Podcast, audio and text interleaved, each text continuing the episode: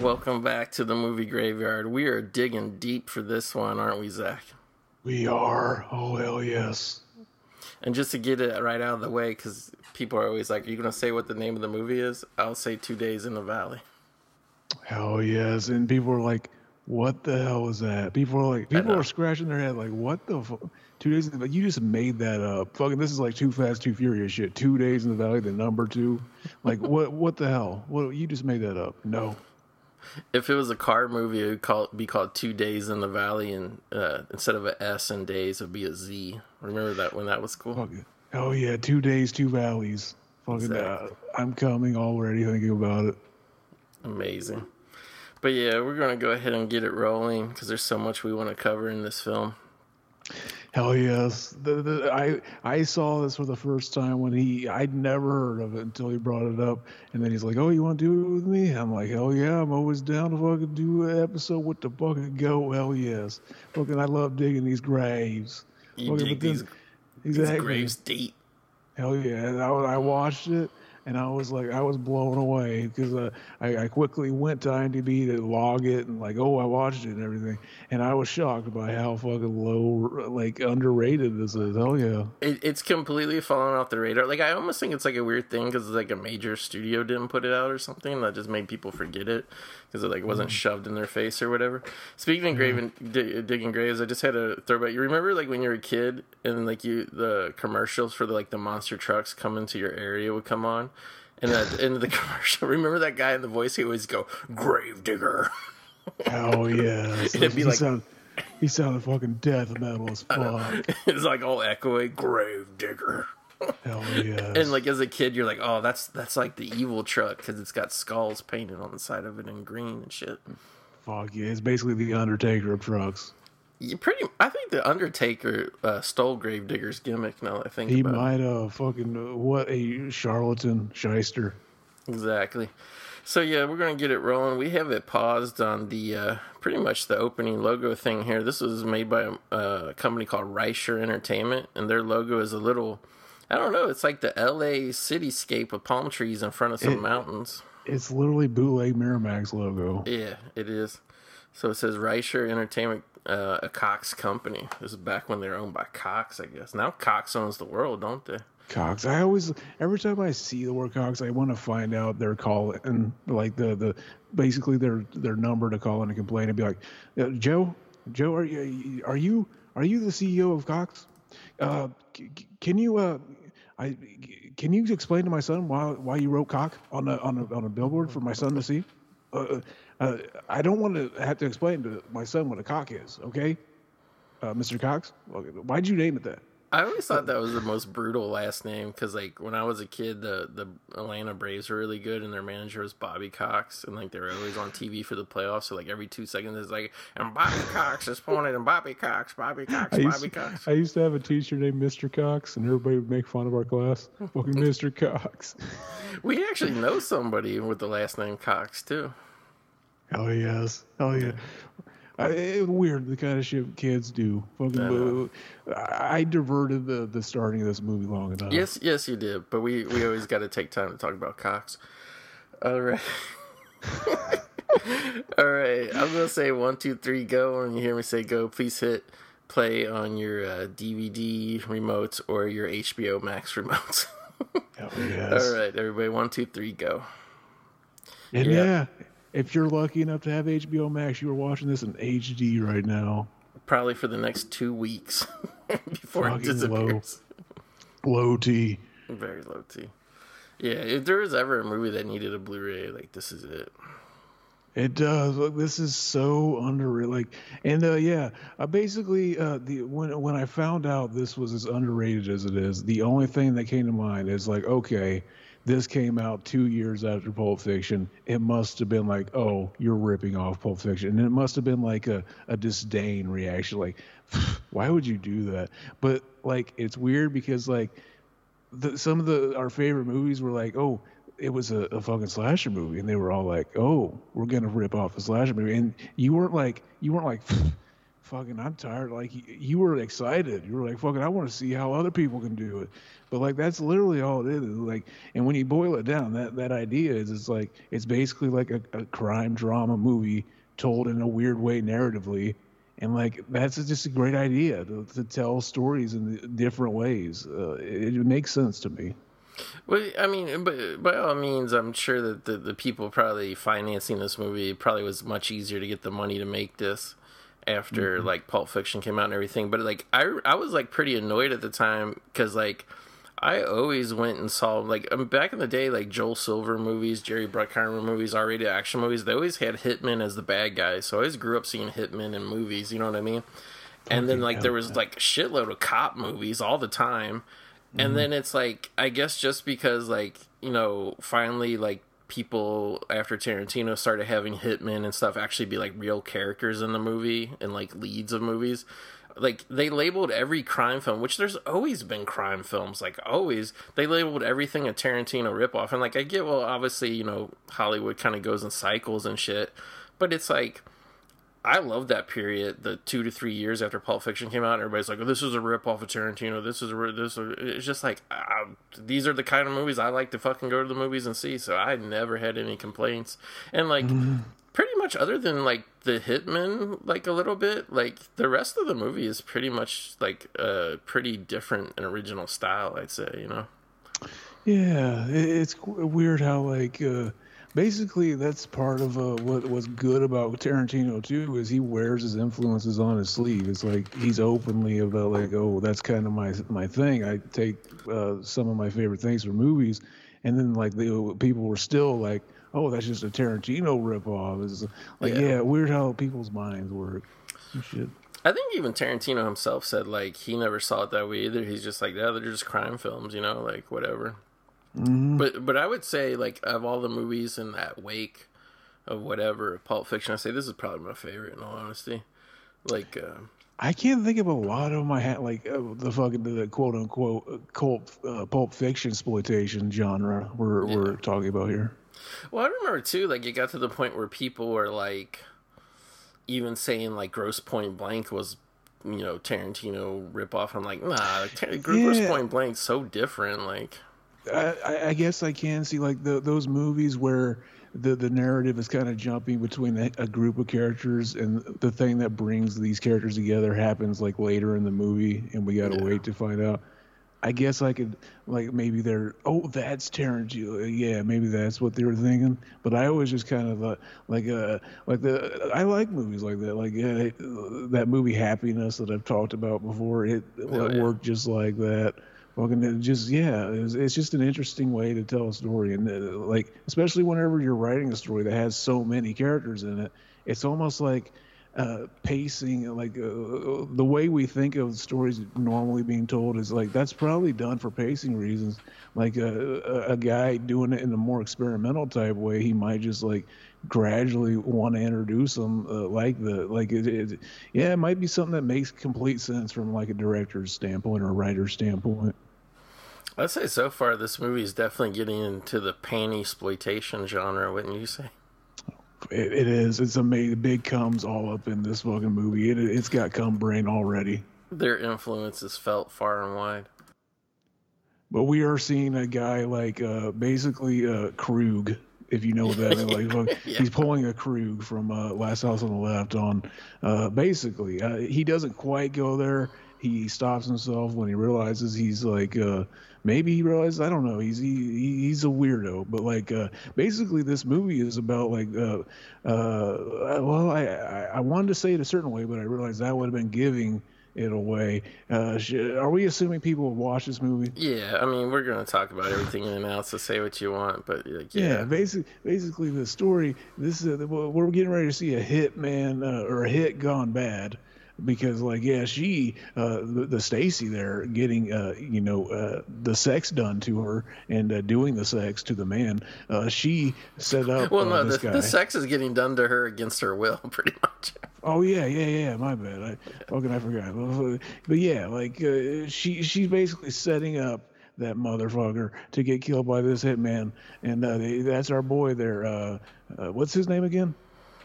The guy that was doing the the raping No, the, the, the hitman. Oh yeah, the, so the two hitmen we have uh, older guy Danny Aiello, um, and then his partner is James Spader, who like later we find out they're not really partners. It's kind of like a one-off job.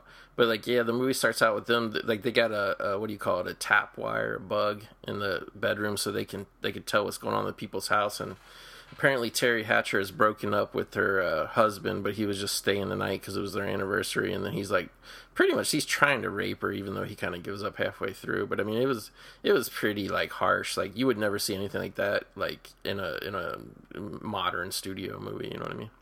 Exactly, and ultimately, uh, that wasn't part of the setup. He just showed up and fucking did it. So, uh, do we even care that he he's got the hit called out on him? Is she morally wrong in the situation? Because she is the one that gets away at the end.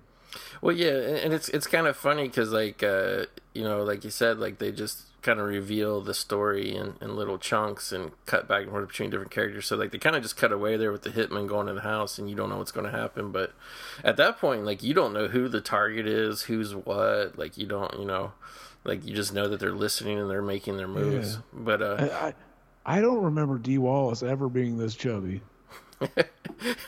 I, I still don't think she is because that's not Dee Wallace. But Fucking exactly. You could have you could have fucking fooled me. She Yeah. could, she reminds me of Dee Wallace. So I I think I'm picturing who she is now, and I'm like, right. how how did I mix them up? But it's like, yeah, she she's really looking like Dee Wallace to me. Is it just like, is it fucking is it tired vision? What is happening?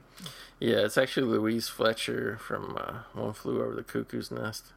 Exactly. But yeah, Oh, like I really like this story. We got to talk about this guy. This this guy in the movie, Teddy Peppers, played by Paul Mazursky. He's a out of work direct writer director. He hasn't made a movie or a TV movie in a long time, so he's like way behind on his rent. He's gonna get kicked out. But Paul Mazursky, he um, he actually started out as an actor. Believe it or not, he was in a Stanley Kubrick movie, uh, Fear and Desire, and a bunch of other ones way back. all the way starting from the fifties, and uh, I always knew him as a director. So like when um because I knew him, you know, from the age I'm at. Like I, I knew him from his 80s. Like he directed a bunch of movies in the 80s, like uh, Down and Out in Beverly Hills, Moscow on the Hudson.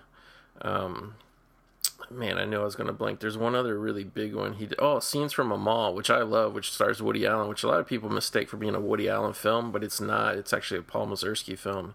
Woody Allen just acted in it. But uh, yeah, I love Scenes from a Mall. So like when I saw this, like you know, whenever this movie came out, like I was like, oh, it's so cool. They got they got a uh, director to act in a movie, you know, uh, like, and, and he's playing actual, you know, a real director playing a director in the movie. I was like, oh, that's such genius cast. But I didn't realize, like, yeah, he's directed like twenty movies, but he's like acted in like seventy movies. So genius, genius. both. Yeah, I would have known that that they they casted an actual director. That's yeah, that's clever. Very Chad. It's a big Chad move. But yeah, like I, I like I like this um kind of ju- I love this too. He has like an Emmy. He just uses a toilet paper, like whatever toilet roll holder. He just flipped off the camera. That was just a fucking uh, sneaky way to fucking flip off the camera and hope nobody knew that's what he was doing. Yeah. So for, I guess for people who don't know, this movie came out in 1996. His Emmy said 1982, so obviously it's past. Now we go back to the Hitman, and like they're coming in the bedroom, and like it's kind of funny because um, This looks painful. Uh, would he cut the telephone wire? Or? no, when he stabs her in the butt. Oh yeah, Okay, I might be a little bit ahead of you. yeah. I think like- you might be a little bit ahead. And But, yeah, um, like she got a fucking nasty ass fucking bruise on her buttocks. The rest of the movie from that. Well, that's what happens when you have a uh, Stacy butt sticking up in panties or whatever. She fucking they just fucking went in there and like uh, she was off her guard. Like she fucking uh, if she knew they would have been so there, she would have been flexing them buns of steel. It's kind of funny here though, because like as like the older whatever hitman, you have um Danny Aiello. He does his thing where he he shoves the the guy wakes up, he shoves the gun in his in his mouth, and he does like a whole intimidation routine, and then um you know Spader then takes over and ends up killing the guy. But like it makes me wonder, like what did they tell Danny Aiello? Did he even know that this was going to be a hit? Because he's playing it like he's like intimidating the guy. You know what I mean? Like oh, don't make me shoot or whatever. But um. Yeah, I I, I remember thinking like, imagine waking up to like that, like fucking does somebody putting a gun in your mouth, like while you're and then, like you don't know what who they are, shit, like, and then fucking like yeah, that that would be hard to even act that out because like fucking Yeah. uh, very Chad, very Chad. Uh, fucking good shit happening in this movie. The, the big cum influences are, are all over the fucking all over the spectrum here. And we should say the the guy that they end up killing her, um, Teri Hatcher's ex husband. Um, this is Peter Horton, who at the time was a pretty recognizable actor. Um, he was in like Stephen King's uh, Children of the Corn and stuff. But uh, I want to say the show was thirty something, which I know you, you probably won't remember, Zach. But thirty something was like a big kind of dramedy comedy show that was on in the late '80s and early '90s. Dog. So this this is actually like a pretty known actor to get and come and do like this one scene of the movie. You know, just like they had Louise Fletcher earlier as the landlord. They they they did good detail right there because when he showed uh, him the picture, like uh, basically they're framing like, oh, you you've been sleeping with this uh, this girl or uh, he killed. That's what they they're they're trying to frame like, oh, you killed her or something, didn't you? Yeah, But, because like- they have a photo of her dead, like f- covered in blood. Yeah, It's great because if you're watching the movie, when he shows the first one, you could tell it was like her in front of like a screen and they just put something behind her. yeah.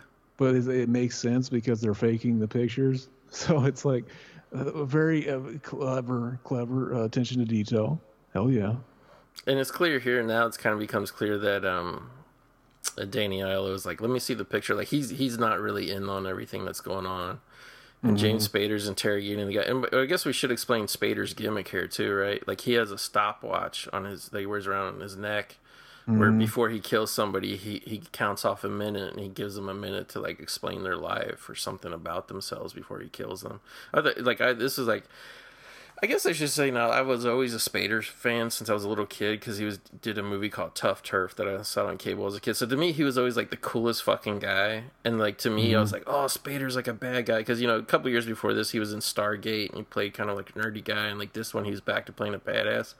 Like I like he's he's Spader's really not on screen that much in this movie, but I love He- um, his, I like his thing. Yeah, I like his character. There's something like fucking like, uh, like uh, you kind of feel like he fucking like uh, it, it, it's similar to like uh, in Grandma's Boy. Remember like the character, the fucking uh, JP, who's doing around talking like the robot and shit. beep, but you know, you know, in that character's mind, he believes he's cool as fuck. Like he's walking around, he like in that first scene, like he, this is what a cool person looks like, and he's just so like he doesn't hang out with people, so he doesn't know like uh, any better.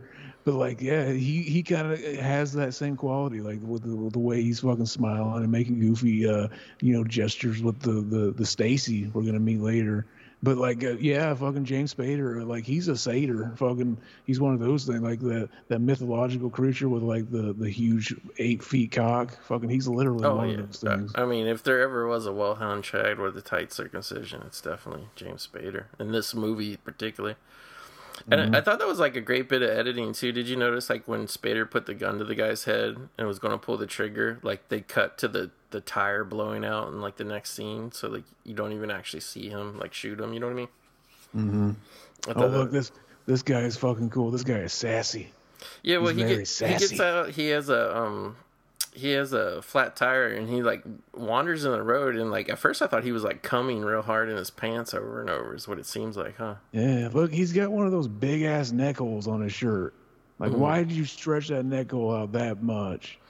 Well, yeah, you're you're, talking about uh, Michael Jai White, uh, who plays the uh, who should say is a, a big time Chad action star, right? That's him. I didn't even Yeah, recognize. he, he's, they put some sun in his hair to make him blonde, and he's playing a gay car thief. And and, and what's funny is he like it's weird that he's a gay car thief and he's he's stealing a nice uh, uh Mustang convertible in front of a gay bar.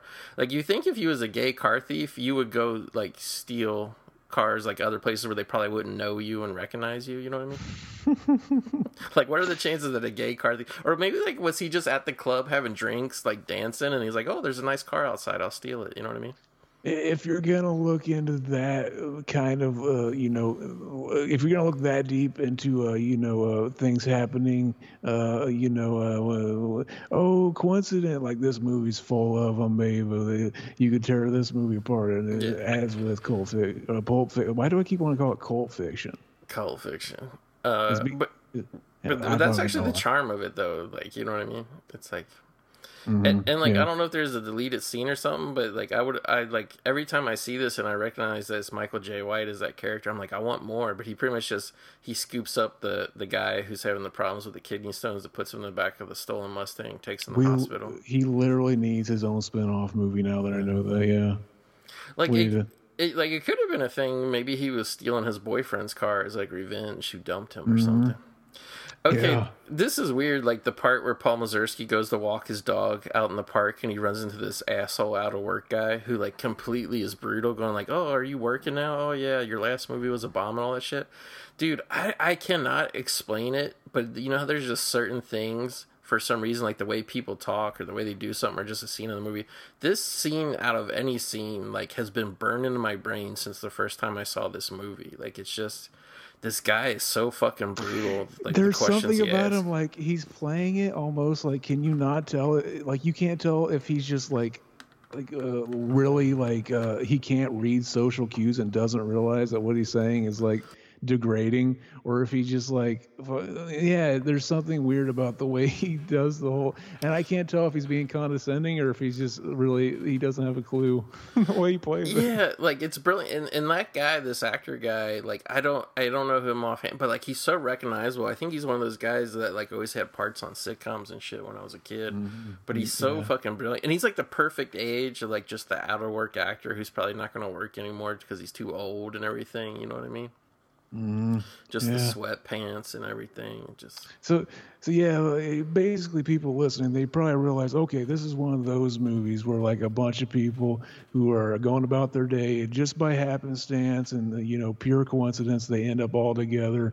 and their you know their stories in, intervene, and it like you basically have to see the movie to realize the, the greatness of everything going on. This uh this scene here where we meet Eric Stoltz's character, he's basically playing a cop who's undercover, and we meet him. He's trying to basically bust uh, this uh, what they suspect. There's like a Korean like massage parlor, and they're doing like you know the, the the happy endings and shit like that. So he's going there and kind of testing out, trying to see if they offer him anything.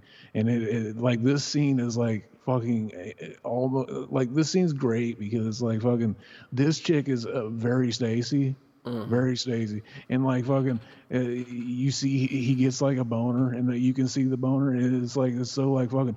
And she's like, uh, fucking, is there anything I can do for you? And he, doesn't want to say it because he's got like, you know, if he's gonna catch him, she has to say it. But like the, the way it's played out is like fucking like you're, you're just on like I want her to say yes, and like this just turns into a fucking porno right now. She just starts milking him like right in front of me. Like I want to see him milked. I want to see fucking. Uh, I want to see if this chick. Uh, uh, uh, I almost said something really naughty there. I shouldn't. I shouldn't say. it. Um, well, uh. I was gonna say another thing that's great about this movie with the director John Herzfeld. Um, and he was also the writer, and we'll get into a little bit uh, later on how he came up with the idea for this movie. But like, what's great about this is like they don't reveal shit until it's important. Like at first you don't even know he's a cop, and then his badge falls out of his pants. And he covers it up real quick, so it's like it's kind of cool that like you don't really know what's going on at first, and then they reveal.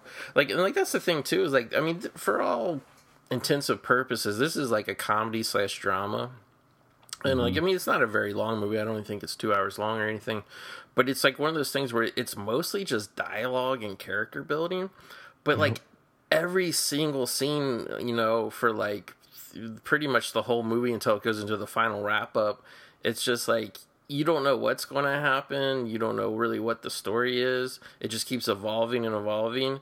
And it's like, uh, even just the little character parts, the, like everything in this movie is entertaining. Like, mm-hmm. you know, and the tone like changes. What I love about it, it's not just like a one note movie. Like, it starts out very dark with the hitman, and then it you know goes this like stuff like where like this isn't really like slapstick comedy, but like you're enjoying watching it because like how like awkward it is because like you can tell she just wants to jerk him off so bad, but it's like yeah, like Exactly.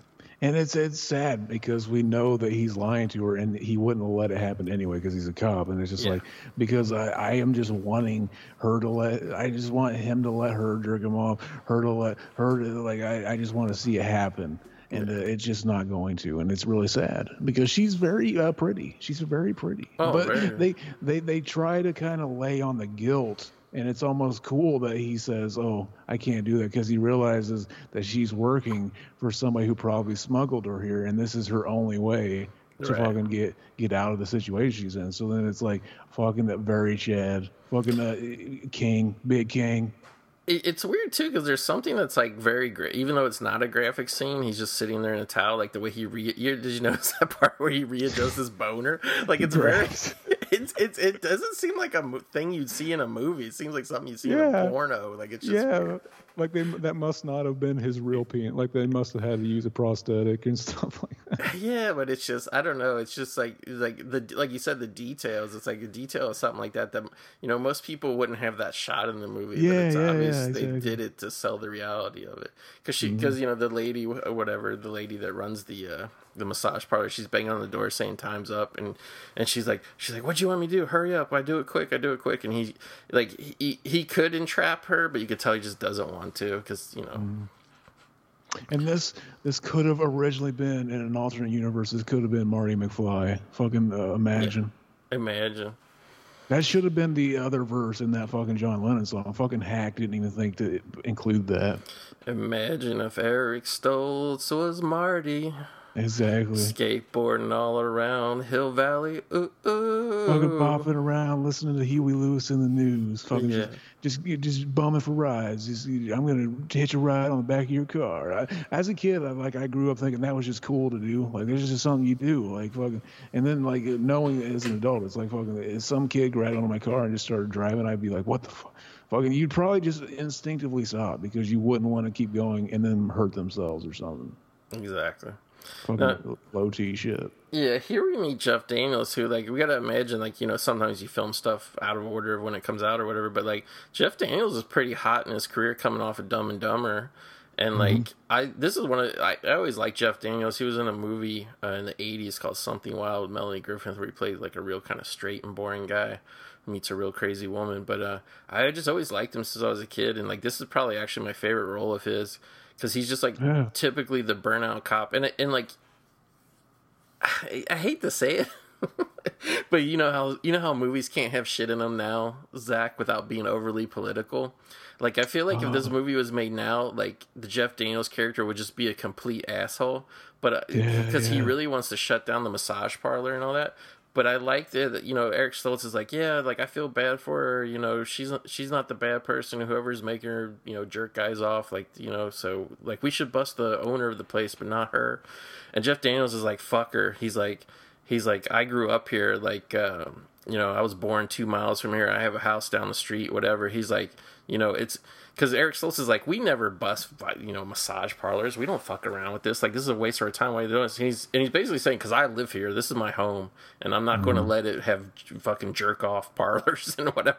I like, for, I like that was another thing that I remember from this movie was that little speech, and it, I mean, it was that was quick. That was like a 30 second scene, but like right there, you know everything about Jeff Daniels' character. It's like, you know, well, when he puts it like that, it makes sense. To like fucking, oh, you would want to worry about like fucking the the you know you don't want the kids getting corrupted. But then like fucking, it, it's basically telling you that we're all a product of our fucking our upbringing, fucking the the people we knew, the, the all that shit. It, like our realities are always perception, and uh, fucking hell yeah, it's it's big chat. But there were shots while they were driving. I didn't want to talk over you, but like it was a really tight shot of uh, James Spader, and he would kind of look over with his sunglasses on. You see the the the you know the because they're driving, you see like the, the all the shit behind them as they're driving, and like it literally looked verbatim like fucking you just find one of those memes from like the Rick Astley "Never Gonna Give You Up, Never Gonna Let You Down" video. Yeah. and it just he looked just like him fucking from that video. And I know almost- exactly what you mean.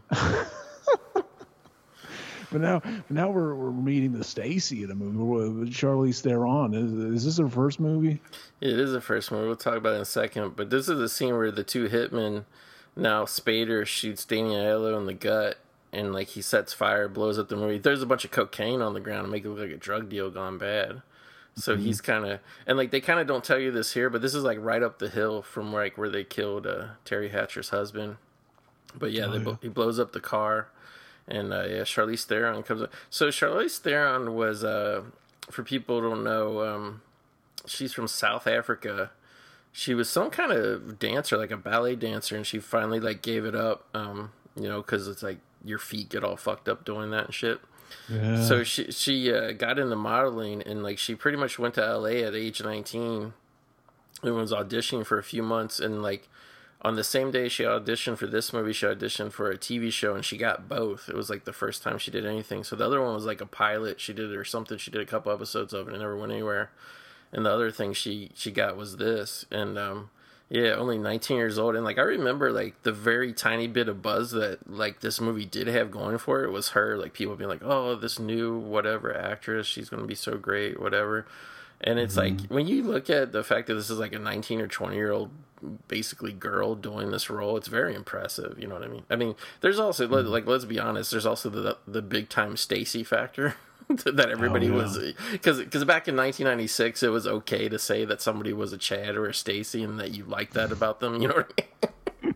it, I hope it still is. I hope that the fucking I, I I don't travel to every corner of the internet, but I would hope that fucking that people don't get that fucking hardcore about. It. Every time I see somebody like trying to make a movie or TV show now, but with a Stacy in it, all I hear is complaints about the male gaze, whatever that oh, means. we are gazing at the screens itself. It is a movie. Exactly. This is how they've always cast me. Look, that that that statue. It's like a shell around a person. I thought it was like a big giant cockroach. I'm like, why does he have a statue of a big giant fucking cockroach? Oh, that cockroach has human feet. And then it kind of dawned, oh, that's not a cockroach. Well, because you're. Look, the movie just went vertical because because you're uh, a little bit ahead of me. Uh, like you, we we you skip past the part where it's revealed that Danny Aiello lived. He had a bulletproof vest on. He rolled down the hill after the car blew up, and he has a mm-hmm. wig on, and that's very important to the story. okay, are you not seeing the doggy fucking swimming? No, like his wig just fell okay. off right now. Let me know when you see a doggy swimming because if you're uh, that bit uh, behind, you yeah. might be uh, watching for some, a different. For some reason, the streaming version and, and DVD version are playing at different rates. Yeah, yeah, I know what you mean. Like, like here comes the guy with the kidney stones with his assistant and um, yeah, it's like a seashell with two people fucking in it, and they're moaning and coming like sounds are coming out of. It. I mean, it's not real people; it's like dummies. It's like a piece of modern art, and they never exactly say here, but like basically, he's like a modern art dealer. That's why he has all the weird shit around his house. Most of it's like weird bondage art and stuff. Although mm-hmm. he does have like a giant pair of sunglasses by his pool that, for some reason, factored big time into the uh, the marketing of this movie. Yeah, whenever whenever I said this movie just went vertical, I, I was referring to that shot where it's it's filming up through like the uh, the white picket fence, and yeah. it, it just looks like uh, fucking. It's one of the okay it's doggy like, swimming. Okay, yeah, I immediately thought like when I was watching it this time and uh, last night or the night before, I was like, the movie's vertical now. I'm watching this on my iPhone. It, it really did fuck my really Even though that was like a concept that didn't even exist when they filmed mm-hmm. this movie. Genius. And we should say that was like a big deal. Danny Aiello didn't want to do that or whatever. They wanted to shave the top of his head to put the wig on because Danny Aiello had hair. He wasn't bald like that. And he was so afraid that like the word would get out. So like everywhere he went, like he would explain to people, "No, I'm not really bald. I'm just doing a movie. Just I want you to know I'm not bald." Yeah, fucking see, that's how weird men are with that insecurity. It really yeah. is like, uh, it really like I remember when I uh, when I noticed like, oh my god, I'm my hair's standing out. It really did. It felt like fucking like uh, uh, that was like the end of a chapter in my life, and it would never be the same. Fucking uh, oh, the weird thing you go through midlife crisis, like all this shit is. Uh, I feel for people that are going through shit like that. Oh yeah, for sure. I remember when I was a teenager, man, and I I saw that like the hair in my temples was like noticeably thinner than the rest of my hair, and I'm like, oh shit, I'm gonna have a receding hairline, and like, yeah, like I've had one pretty much ever since my teens, but I'm just holding That's on to what I have. Yeah, this was so great. Uh, whenever Gene Roddenberry he was doing Star Trek Next Generation, he wanted to cast our boy fucking to play Picard, and fucking uh, uh I want to call him John Stewart. That's not his name. Patrick Stewart. Patrick Stewart. He's like, well, what about the baldness? Wouldn't they have uh, found a way to cure that by now? And he's uh, John Roddenberry without seeing He's like, by then they will have realized that there's no reason to even notice that shit. They don't even care, bro. And it's like fucking enlightenment, big come. Talk about a Chad mindset. Exactly. He's basically he basically is like the fucking stigmata of cum fucking uh, coming through a person. Uh, very much so. hmm So yeah, this character, fucking, uh, she's basically uh, working for this dude who, uh, ba- yeah, the the dude. Uh, sadly, our boy James Spader, he's not. He is a satyr, but like fucking uh, for whatever reason, his big concrete cock. It wasn't on hard that time. It's supposed to be hard all the time. That's what makes a satyr a mythical creature. But like fucking the, the blood wasn't not there. Uh, But because like he did he did not succeed, and uh, the guy he was uh, killing to frame and set up, uh, fucking he survived. And but he never finds out until the end of the movie. But like fucking yeah, we're we're we're going through his journey now. He's fucking he is not having a good day. Yeah, so like for a little bit, and a pretty decent chunk of the movie, it, it becomes uh, uh, what's his name? Uh, I won't say Cosmo, but it's not it. It's something like that. Um, It's like Cosmo Pismo, but um, yeah, it's Danny Aiello's bad day here, and like we find out what's going on out by the pool. Is Danny Aiello has the uh, the dog that was swimming in the pool that belongs to the art dealer guy here. Uh, he has him at gunpoint and there, and there, there you, there you see Danny Aiello sitting on those big uh, sunglasses, Zach. Hell yeah, hell yeah. Like three fourths of the marketing, what, like the complete marketing for this movie. If you look at different posters and the DVD cover I got, is Charlize Theron, the dog, and those glasses. Like there's even a part, like a couple posters where the glasses are like giant, like looming over the city, and I'm like, the glasses are such a not a part of the movie. like, Yeah. like they're never emphasized. Like the dog, okay, I get a little bit, you know, and the dog was in the trailer and stuff. But uh here's where we kind of get, I say, you know, I think it works, but we get kind of like the most, um what do you call it, like slapsticky humor is that Danny is definitely afraid of dogs. See, uh, basically, you were just implying that, like, basically, you were getting ready to see. Basically, anytime you notice shit like that in a poster, it's because that's what the Illuminati are trying to make us notice. So, t- technically, whatever this movie is trying to say, ultimately, it's defined by that shot of a dog in the sunglasses. So, fucking, like, uh, what could it be saying? Fucking, we're all we're all canines, we're all dogs, we're all fucking uh, mutts, and Big Brother is watching us. And the future's so bright, he has to wear shades. Maybe I don't know. Fucking, it's hard to tell. It's you're so bright, you got to sit on shades. Exactly. Fucking uh, the the concept of a man sitting on shade, like the the thing we use to reflect, uh, you know, the future we have, and then like fucking sitting on it, and like what what is that? What is it implying? I don't know. But like I remember noticing, like yeah, certain shots, it looks like. Well, now it looks like did he just shave his head and then have to wear the wig and everything the whole time, or are there certain shots where it's just like his real hair? Yeah, like like uh, like whenever his hair looks kind of normal, I think it's his real hair, and then like, Yeah. yeah, he wore the wig. But I noticed that. I was like later on in the movie, it's like, oh, that's not a wig because it actually looks Yeah. like a realistic kind of like uh, uh like uh, thinning in, in an area or something. yeah, Very yeah, though. The very Chad reaction that the dog notices that his toupee fell off. Mm-hmm. Big Chad, fucking the dog is enlightened. He knows he's big cum brained. But I, was- I was gonna say, I don't know if you remember this, Zach, but this is a this was becoming a motif in Danny Aiello's career, being afraid of dogs. If you remember his appearance in the amazing Larry Cohen film The Stuff, Danny Aiello played a marketing executive to help create the ad campaign for The Stuff, and he had a dog that was barking at him and was very mean because he was feeding the, the stuff to the dog, and the dog wanted his treat. Amazing. Fucking Aiello literally should start a band called Aiello Speedwagon. Yeah, I would uh, and play 80s hair metal. Fucking uh, fun fact about REO Speedwagon, they actually uh, are from my neck of the woods. They're like from Really? a, a little town, like uh, little like 30 minutes away from. Uh, they're kind of hometown heroes to a lot of people. yeah, REO Speedwagon's actually not bad. I always figured when I was a kid, they were pretty big when I was a kid. I always figured they'd be pretty corny or whatever. Um, but uh, a couple years ago, uh, the, my local grocery store was like, I guess they stocked up on CDs for Christmas, and then they didn't realize people don't buy CDs anymore. So then, like in January, they closed them out. I bought a Billy Joel album. Another guy, Billy Joel, I thought was corny. I I bought a Billy Joel album called 52nd Street, and I bought an REO Speedwagon album called Hi Infidelity, and both of them were super fucking Chad albums, and I listened to them over and over, and like, yeah, I actually kind of became an REO Speedwagon fan after that. But my parents always liked them, so like their their hits were like burned into my fucking skull. Like they had like the greatest hits, And like, yeah, because they, they, grew up knowing people and knowing, oh, like, oh yeah, we knew those guys and they knew them and fucking, and yeah, it was just kind of hometown people. Like, uh, everybody knew everybody. Very Chad. But this scene is yeah. Very a Stacy. Very, Very this is where Charlize Theron comes out of the bathroom in the hotel room with uh, in full lingerie, acting fully sexy, getting her femme fatale look on.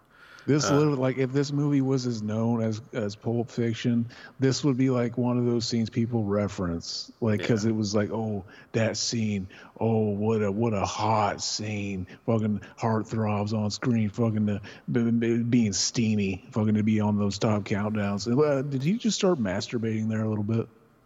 Who, James Spader? James Spader looked like he just started fucking stroking it a little bit. Yeah, he's very much into the scene.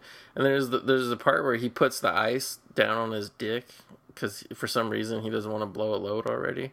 But then Amazing. he eats, and then he puts the ice in his mouth. I thought you were gonna say he eats his cum. I was gonna fucking well, he, get so he does that later, but that's the power move. That's when you really fuck with everybody's mind. Whoever you're having sex with, it's like, no, that's not for you. That's for me. Well, then that that's the power move. But this is a great scene. I don't it, see. It I, I often wonder how do actors go about filming scenes like this? Like, what if you actually you were close enough, and then you actually did get like you know uh, uh, aroused, and then like oh, they could feel it through the oh, poking yeah. through the shorts. You Weird. know, everybody claims that they don't, but then again, when like you do stuff like this, like you know, I could I could see. I mean, I can see either way. Like I get it's not a, a sexy situation because you know, like we're watching the finished scene, but they're just doing yeah, the same yeah. like movement over and over and over, and all these people are watching. But I, I always hear that these are never fun to shoot, even though they look like loads of fun. Yeah. Uh, yeah, like I I shot one as a as a you know director slash camera person but oh, yes. uh, it was it was very awkward. And what was mm-hmm. weird was like the uh, the female who was doing all the nudity in it and everything was uh, was probably way less com- uncomfortable than I was. You know, like mm. they mm-hmm. always you know you have all these people that say sex scenes are the worst thing that could ever be in a movie because it's all these men exploiting women and stuff. But when I oh, had to oh, shoot one, I was probably yeah. That right there with the way they like uh, it's showing them have sex and it almost looks like there's like an orgasm or something. And then yeah. and like it starts cutting to the next scene but you can hear the sound of her stirring the macaroni before it switches. I thought when when they started playing that sound and they were having sex i thought he just literally started pissing cum inside of her. Oh my god. You could just hear it. Well yeah we well we get we get straight up Theron um nudity and he took the ice cube that was on his balls then in his mouth and he rubbed it on her nipples. And um, it just yeah just amazing like uh, you know choreography there. But uh charlize theron it, i should say too because uh, there's really not a lot of behind the scenes you guys want to go and look up the two days in the valley reunion on youtube. Happened in 2016 i believe at uh, I think the theater was called Cinefamily Los Angeles. So it was the director, uh, Charlize Theron showed up, and Glenn Headly, who plays the assistant here, and then also Catherine Hardwicke. I didn't know Catherine Hardwicke was involved in the film in the making of this film. She went on being the director of movies like. Uh, 13 and the first Twilight film. She was actually the production designer and she actually had to make all these weird pieces of art at the art dealer's house, like the giant sunglasses and the the shell of the people fucking with the people fucking inside and all that. So yeah. That's great. That's genius. Fucking Stacy. And yeah, and yeah. they they had like Dan, Danny Aiello calling on the phone, but I thought it was interesting that three women showed up because like as much as there's like because you could call this movie you wanted to two Stacy's in the Valley, like as much female nudity and exploitation or whatever you want to call it. And, like it was like all these women showed up to the reunion pretty much to like talk about how awesome the director was and how they loved making this movie. Dang. Did the director go on to make other movies that I'd never heard of? Like uh... he did, but like I'll look him up real quick. But like, there's nothing that stands out that to to me was like even anywhere near like you know on the level of this movie. Yeah, what if the genius that comes out of directing is just like shit that was told to him, like, oh yeah, direct it like that guy Tarantino did his movie, like. Eh, but it works. It's like a kind of like a happy accident if that is the case. Yeah, I don't I don't think it really is too much like Tarantino though, because like I was gonna tell you. I mean, obviously we can't hear right now because we got headphones on talking to each other. But did you notice? Like I felt like the music in this movie was intentionally like completely different than anything like Tarantino d- did. You know what I mean? Like Yeah, yeah, yeah. It, it's definitely yeah. It has very uh, different. Uh, basically, it could have been like yeah, like uh, like this is that they're operating off of just one Tarantino the movie at this point. It's kind of like fucking like uh, uh, like looking back at Halloween and being like fucking things Halloween of uh, Michael does in Halloween kind of seem like out of his character, and it's like well he wasn't a character yet. Like yeah, it's possible. Like uh, I, I usually don't want to think that you know uh, goodness happens out of an accident, but it's possible, I guess sometimes. Yeah. So our our boy had been working who made this movie. He'd been working for a long time, um, as a writer mostly, but then he had some directing too. Unfortunately, he directed Two of a Kind, which was like trying to be the the spiritual sequel to Grease, where our boy Travolta and Livy Newton John play angels during the apocalypse. I remember that being a movie that didn't go over too That well at all. sounds fucking incredible. That sounds amazing. but came out like 1983. Let me let me read the uh, the plot synopsis to you.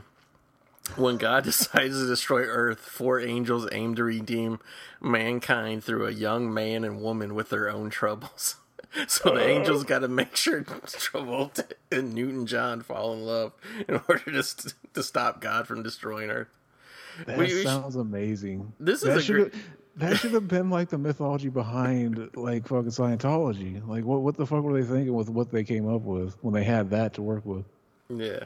So I mean, he did direct some stuff. By the way, that was a horrifying scene when Teri Hatcher finally woke up next to her husband, who was like, his fucking head was like half blown off. There's blood That- everywhere. That would be a fucking uh, crazy experience. Yeah. The, the, the way it's shot too is really well done. Yeah. yeah, it was, and like the the overhead shot of her running out of the house was really good too. So after Something about sorry, there's something about the way he was laying there with his brain splatter reminded me Yeah. of the the guy from fucking the Pet Sematary. oh yeah, the the jogger guy.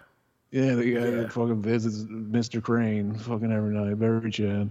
So right after this one, he did Don King Only in America, which is a biopic of Don King with Ving Rhames. That, I think that was like an HBO movie that was very like big. And then a couple years after that, he did that movie with 15 Minutes with De Niro and Ed Burns, which I didn't think was a bad movie when it came out, but it's you know nothing great.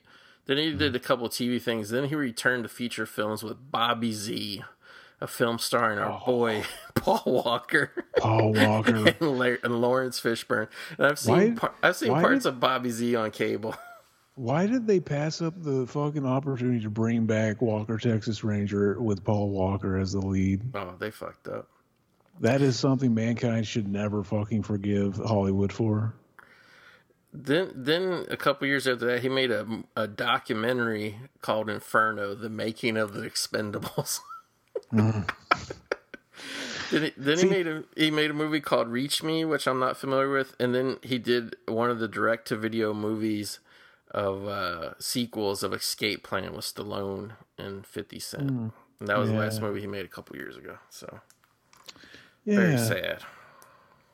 Uh, this character here, he's he's really interesting. Like he's basically like uh yeah, basically they set up that the the the guy who used to be a director and is having a hard time now. He's like suicidal basically, and he's uh, on the verge of like basically he, uh, he brought his little gun here and his dog. He's visiting basically uh his uh like uh, he's widowed, so I think probably his wife. Like the one love he had, he's coming, saying goodbye. I, I think he said it's his mom later. He clarifies Oh, that was his mom. It was his mom's grave. He went to because she was a nurse in World War II. Well, yeah, fucking like if it was, that's what that's the Chad thing to do. Like fucking those those people that never fucking uh, find. Uh, they say that uh, a lot of sub- subconscious. Uh, whenever you're looking for uh, your Stacy, your wife, you're looking for someone that reminds you. Not like you want to fuck your mom, but it's like, fucking, you know, it's like- Somebody that's just as good. Like Exactly, fucking. Uh, it's just that that bond, a very the the it's uh, the the fucking the st- instinct, baby.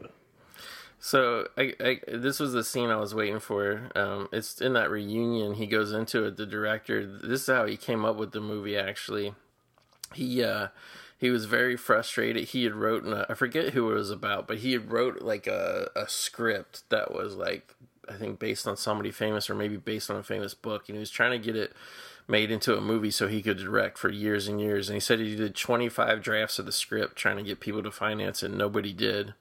So like he just said fuck it one day. He went crazy. He took he took all the different copies of the script he had. He burned it in his his like uh, barbecue. He like poured all his gasoline. He burned it like it went all crazy. The fire went everywhere. He said, "Fuck it." He jumped in his car. He like he didn't know where he was going, and he ended up in the uh, the veteran cemetery. Uh, probably the same one you see in the movie, but he said a veteran cemetery. And he was just wandering around the cemetery by himself, and he was thinking. He didn't say he was suicidal, but he said he was thinking bad thoughts, and he was totally lost. And he mm-hmm. came to a grave of a veteran um, that was. Uh, the same same name as Danny Aiello's character, and then he went over and he saw another. So like all the the characters in the movie, their names are based on the the names he saw in the grave that day. And he said he stayed in the the graveyard all that day. He and he took out a tape recorder and he started making up this story saying, "Oh, like so and so is a hitman and he gets hired and he walks over here and like so he was just literally walking to the cemetery and he came back the next couple days and did it again." and he said he wrote the script within three days after doing that and going to the cemetery. So it's pretty interesting story. It's fucking like, Chad. That is some Chad shit. See that? Like, yeah, like, uh, fucking, uh, you can't get that one project you're trying to do finance. Like, he probably like burning that shit. He probably felt like fucking. Uh, I guess that's it, man. Fucking give up on the dream, and then he fucking stumbled into fucking the, his new story. Very Chad. Yeah, See, Big Come, Big Cum can fucking do positive things. The the influencers out there, every once in a while they let a good story through the algorithm. It's such a sad scene in the movie though when the director guy is trying to give his dog away to this nurse lady. Like first of all, he's ready to blow his brains out, and then he hears a car pull up and sees this, nurse lady going to the grave of uh, I can't remember if it was her husband or father, whoever. And he and like it's so pathetic that scene. Like it it tugs at your heart so much when he's trying to convince her like take this dog take this dog you know yeah. and then and then she like she she realizes like he's kind of fucked up and you know she's like oh like like why don't you come with me and I'll and I'll show you to the you know I'll sh- I'll let you meet the guy that I'm going to give the dog to so it's like if it wasn't for that he would have blown his brains out right then and there yeah, so like his his ultimate arc and the way it ends for him is kind of like a, a, direct analogy to how it happened with the director writing the script. The very Chad, yeah.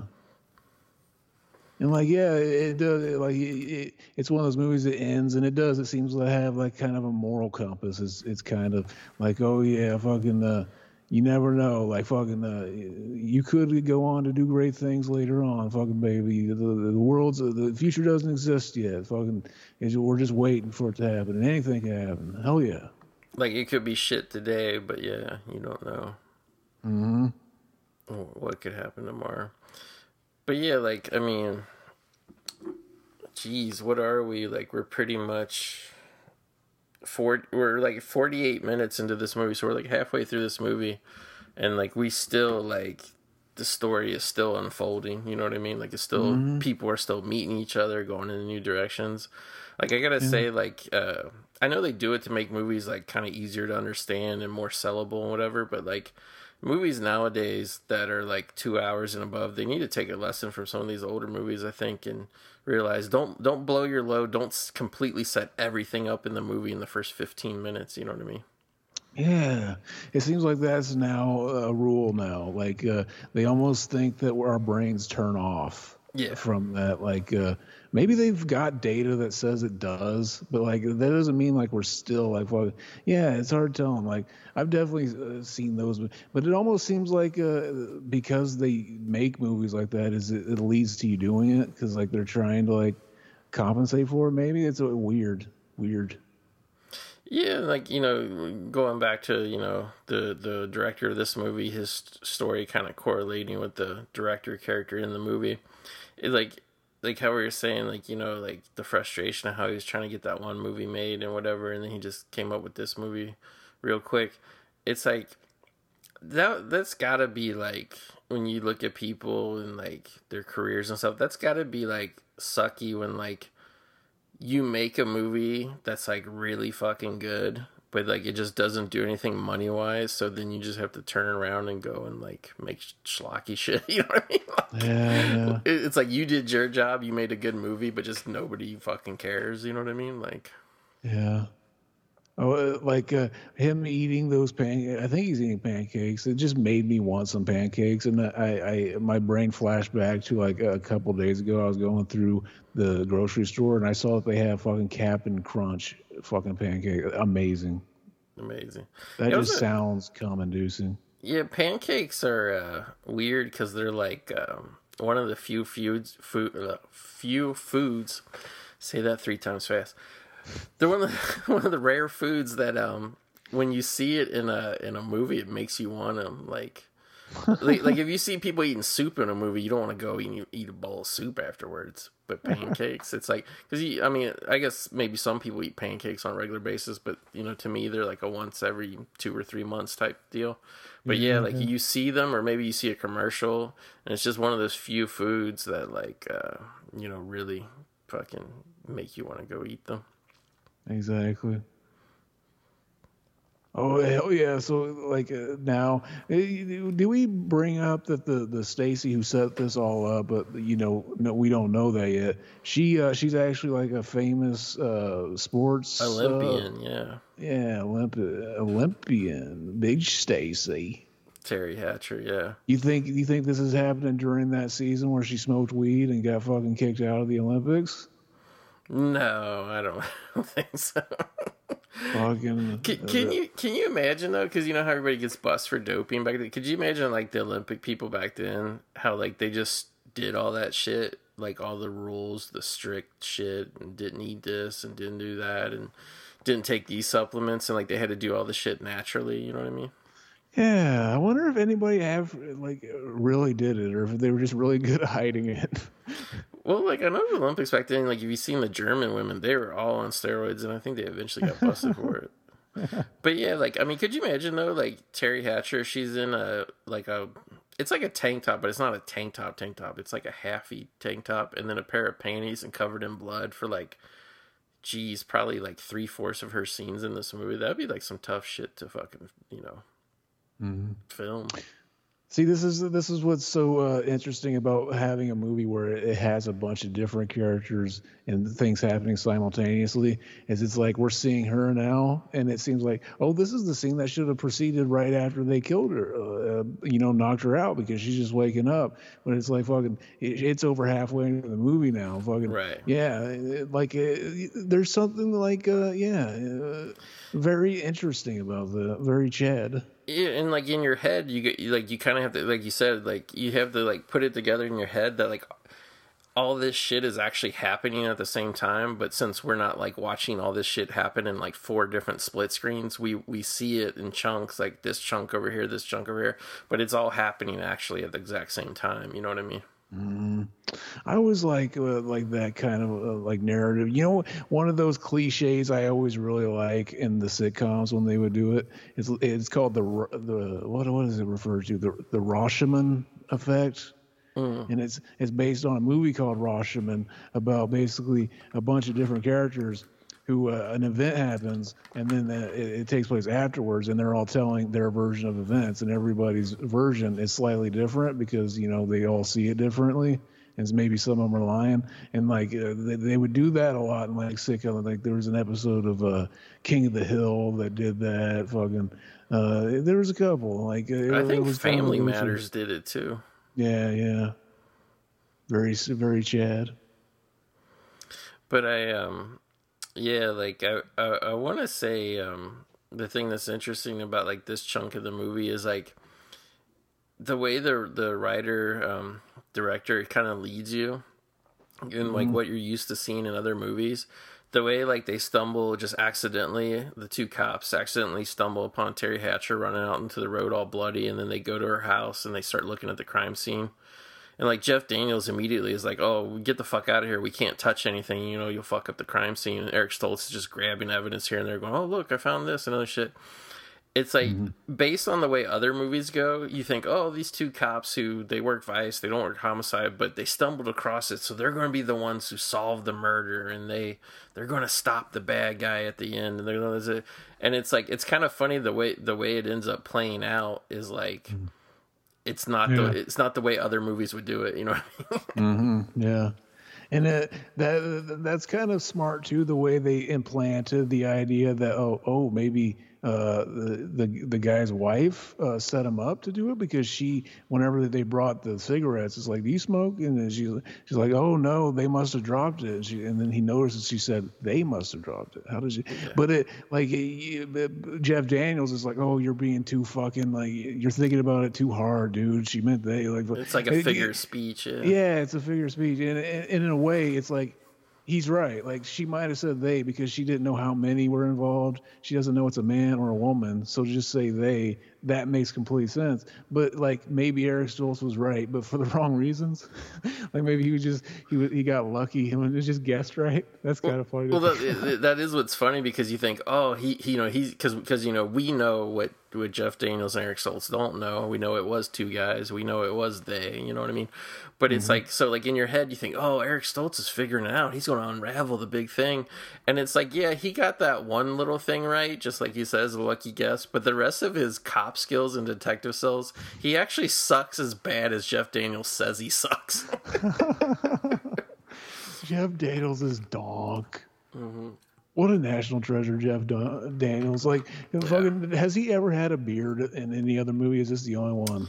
There was one called Gettysburg that was about Civil War shit where he had a big beard.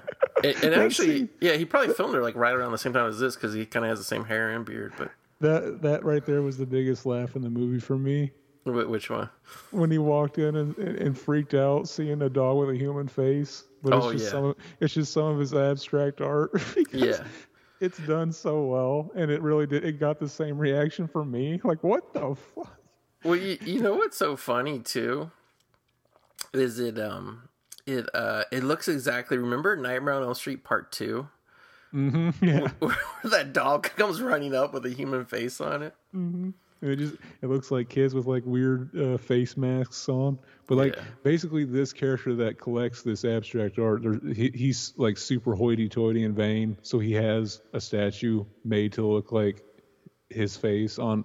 Why it's on a dog, who knows? But, Yeah. like it's just abstract art, and it's yeah, that was like the biggest laugh for me in the in the movie. I think I figured it. I think I finally figured it out in my brain. I could be wrong. Somebody would probably be listening to this and say, "Oh, you dumbass, that's completely wrong." But I think I finally figured out why our two versions of the movie are like not really synced up. Okay. I, I, I think because I'm watching the DVD, which is like 30 frames a second, and you're watching like the HD stream, which is probably the original 24 frames a second. So like my could be, yeah. copy keeps like repeating frames to make it fit, and it's like because I'm like exactly like one minute behind you. You know what I mean? That is weird. Yeah. Yeah. Never thought about it. So we, we gotta we gotta make sure we're on the same source copy from now on. Mm, oh But, yeah. but oh well, it's, you know it always whenever even when we even when we're completely synced up, I always skip back and say, oh, we just missed a couple minutes ago, so it doesn't really fucking matter. Mm-hmm. But yeah, it's it's like if I had to say there was a weak link in this movie, it's kind of like the art dealer guy, like as a character, because he's just like annoying the whole time, and he's just kind of Danny Aiello's like punching bag, like a guy to like make fun of, and because you can tell Danny Aiello's Danny Aiello is like a, a very typical like Italian guy in this movie, wouldn't you say? Oh yeah, very like well, yeah, but kind of like one of those guys. Yeah, like the fucking he has kind of that wise guy, fucking the Yeah. swag. Like he, you know, you're not sure if he if he knows what he's doing or if he's just fucking, you know, figuring it out as he goes along. Yeah. And the the art gallery guy, he's just like kind of a skinny. And I always thought he was supposed to be British, which I'm pretty, I'm 99% sure he is. But then the lady, the nurse who plays his sister, she doesn't seem to have a British accent at all. Yeah, he, he he's probably just supposed to be that guy. Yeah, that, that annoying guy. That's just he happened to be there, and so now he's involved. Well, right here is where we find out that fucking uh, they're fucking the the Stacy ass fucking chick that this is where we find out that she hired the hitman, baby. and these Stacys are in cahoots. They're in cahoots.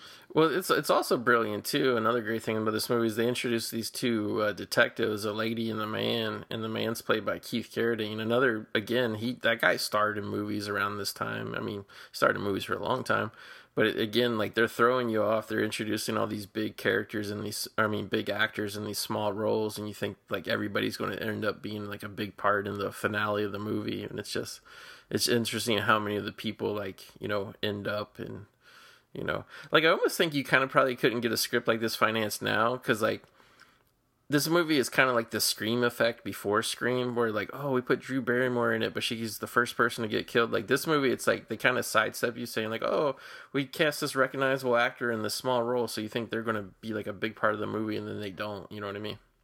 Oh yeah.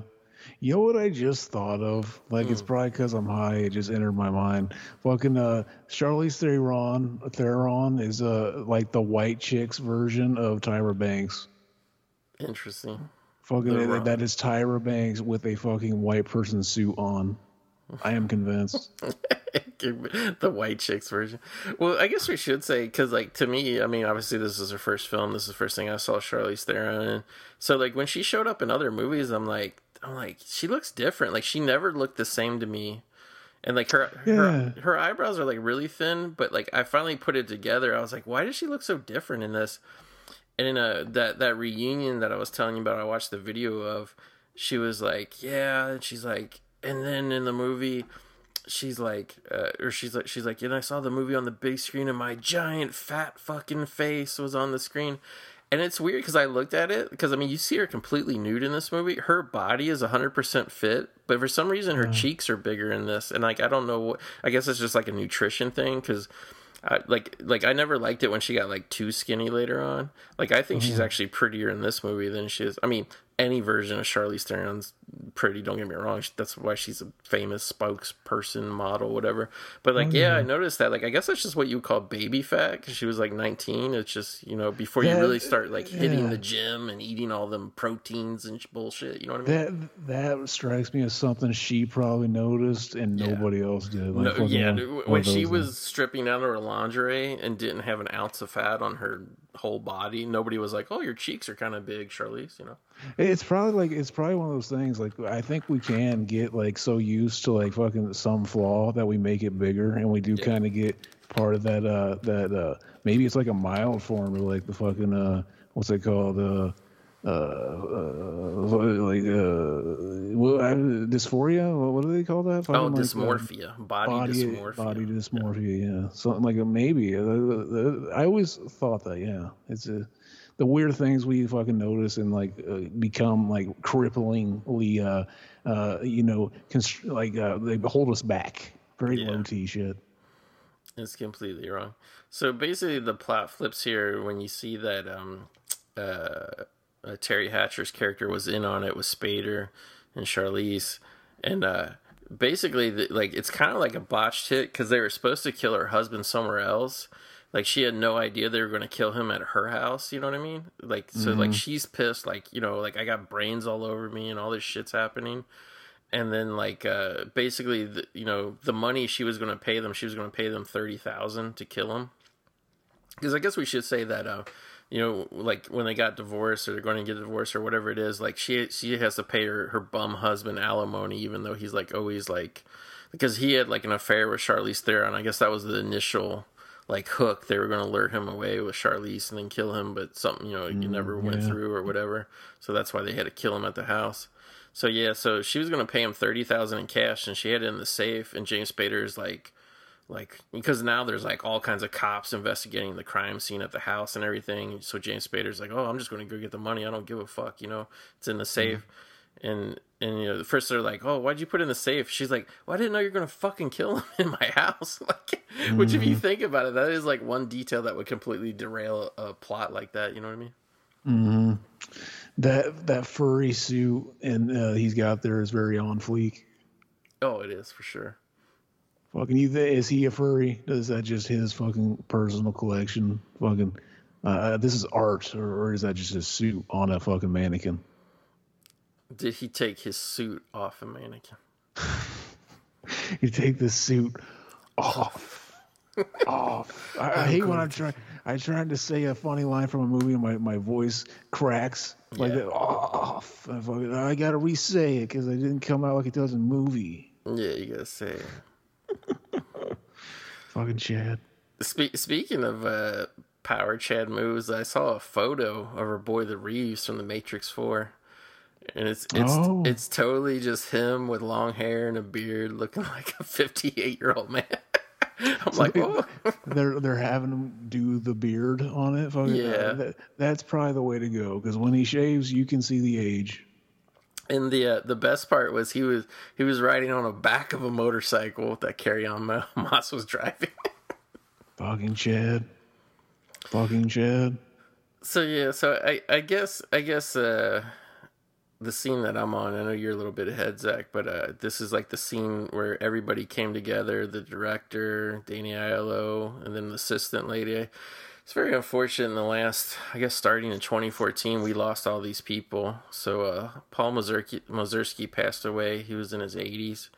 A couple years after that, Danny Aiello passed away and then uh yeah and then like uh or no i think actually Glenne Headly passed away she was the youngest out of them the lady who plays the assistant she passed away a couple years ago This movie does not seem old enough to have a bunch of dead actors. it doesn't it doesn't like i kind of get Mazursky and danny Aiello because they're in their 80s but yeah Glenne Headly i think she was only in like her her very early 60s and she just had a freak kind of like blood clot type thing in her lung happen and um Yeah. And then unfortunately too, I didn't even know this till today. I was reading about Danny Aiello's death. His son just died like a couple months ago. His son was actually sixty years old or sixty five, and had been in a bunch of movies with him, like Do the Right Thing and a couple other ones. But uh, it was very sad.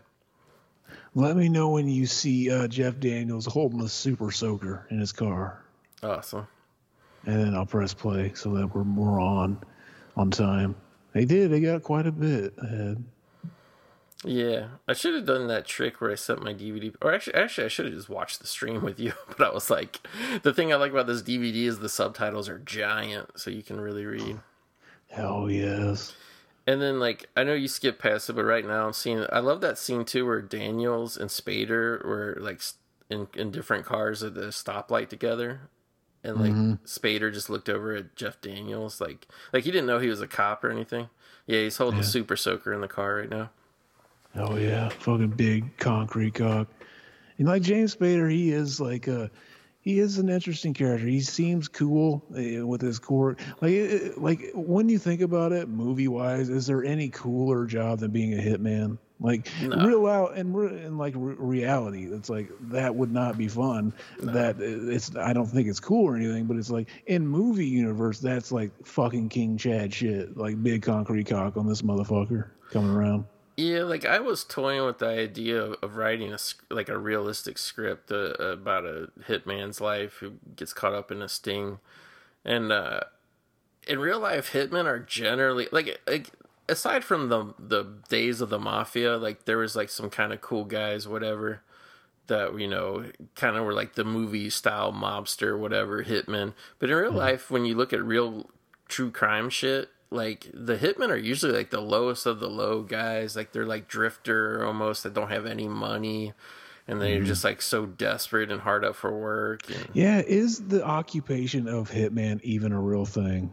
Would anybody ever really Yeah. go to the same person? well, like, how could you build a career, Multiple times, a, por- yeah. a portfolio, if you will, as a hitman? It's basically maybe it's just one of those things. Maybe it's just the thing you call yourself when you're unemployed. What if it's just that?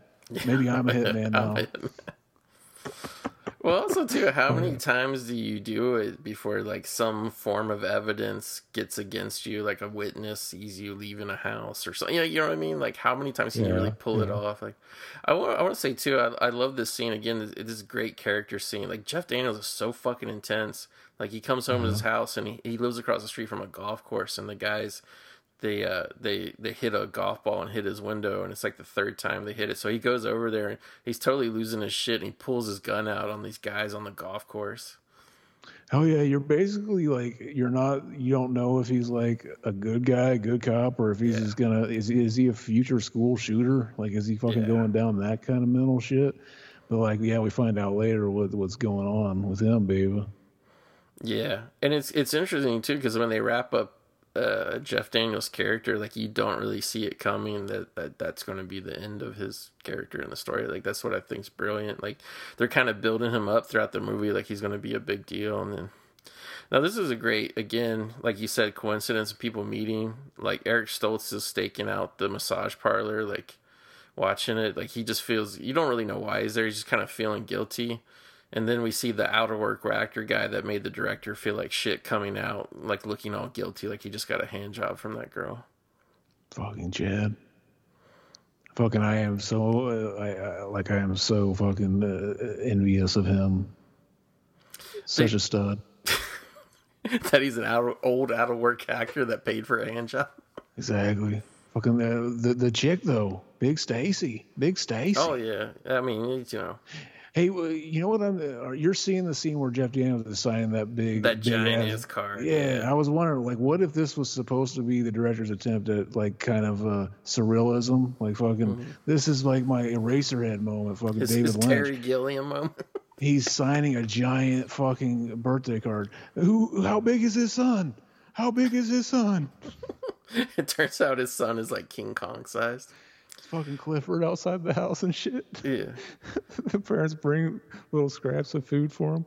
Again, the the that scene where he signed the giant card, the um, it's obvious like he's divorced. He's in this house by himself. He's got his shirt off. He's sweaty. Like they kind of set up earlier. This like the hottest day, hottest weekend of the year or whatever.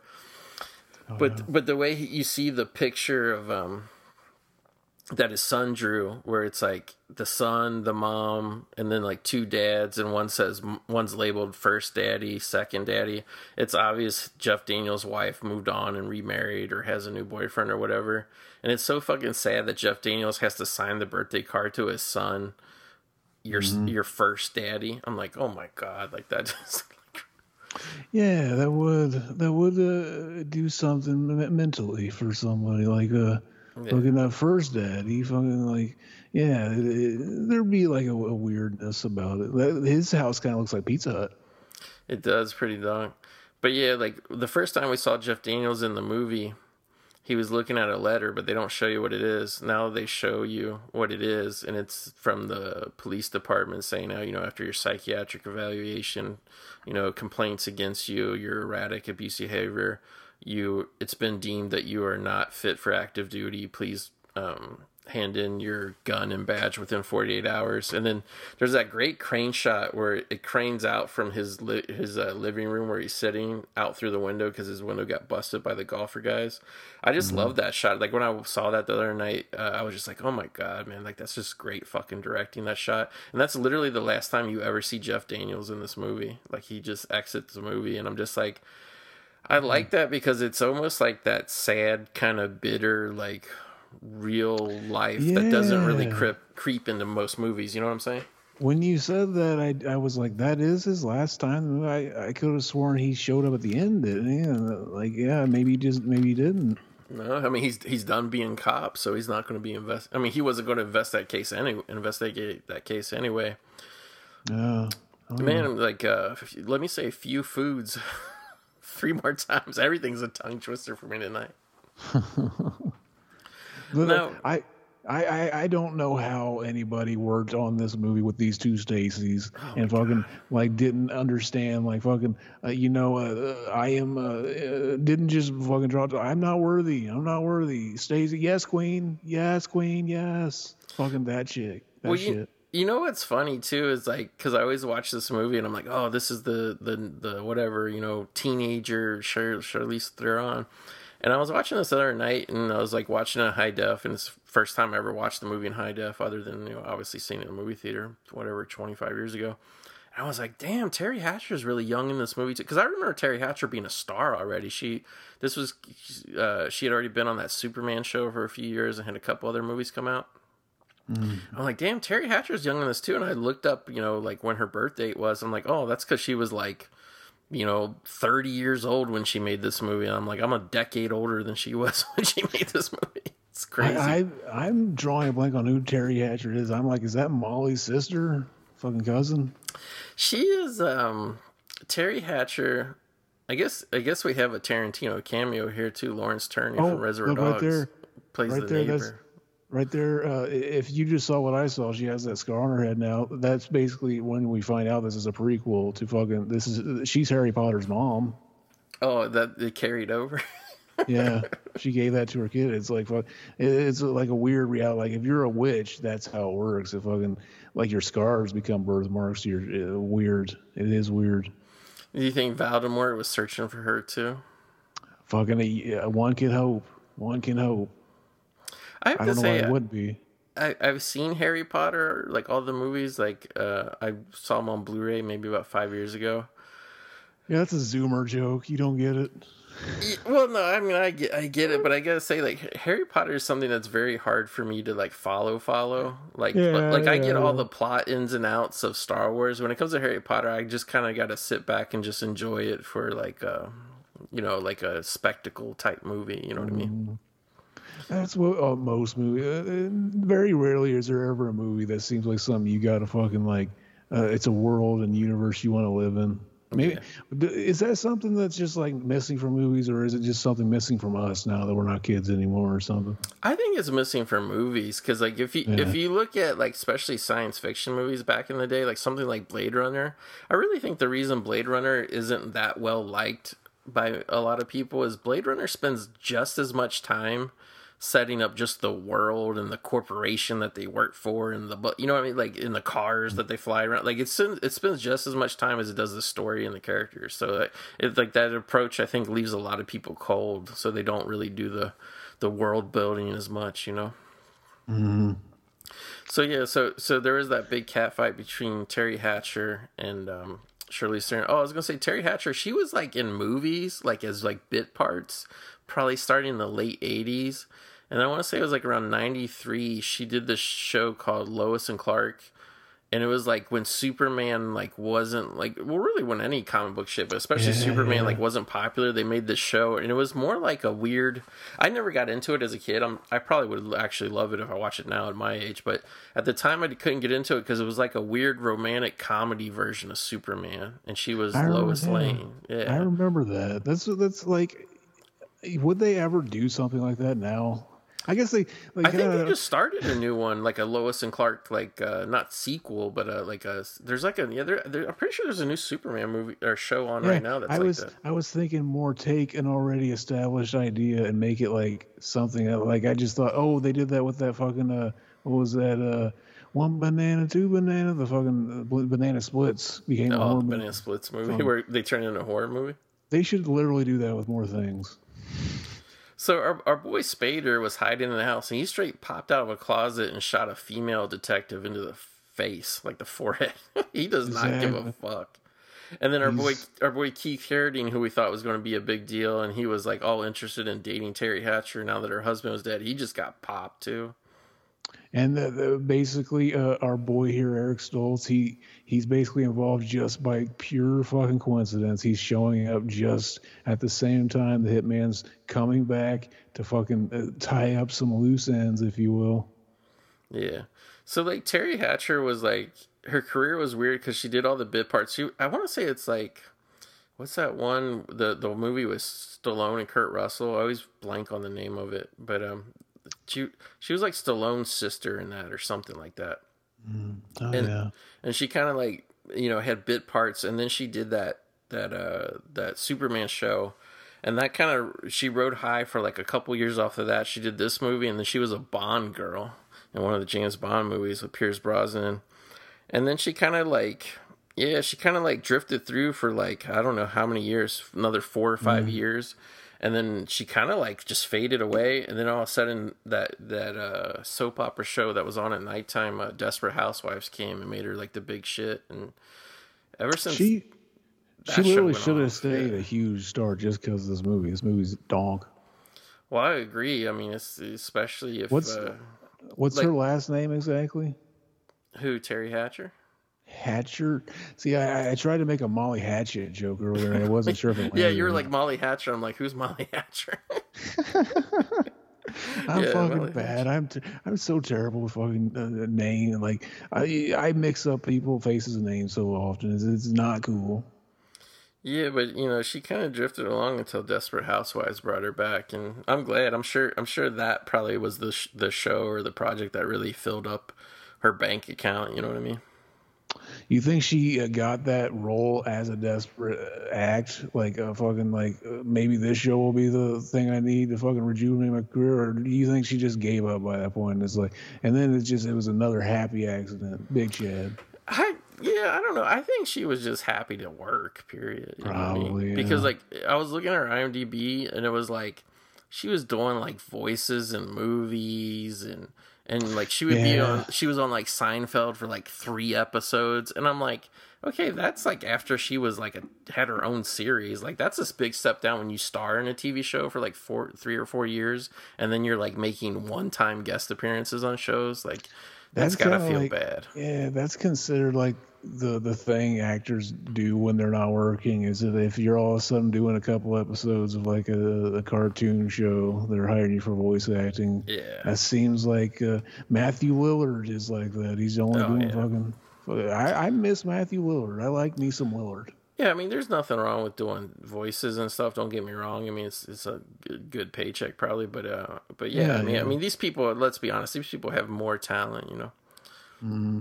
So I guess we should say we're coming into the home stretch. So basically, like the action climax is Spader is at the house trying to uh, get the money. He has to kill the cops there, and then uh, all of a sudden Eric Stoltz wanders in, and I thought that was a great scene. Remember when um, uh, Spader like takes one of the dead cops' badges and he pretends to be a cop, talking to Stoltz, and Stoltz is so fucking stupid he doesn't catch on. like what's Hell going yeah. on? And then Charlize Theron shows up because she had a cat fight with Teri Hatcher, and the gun went off, and she got shot.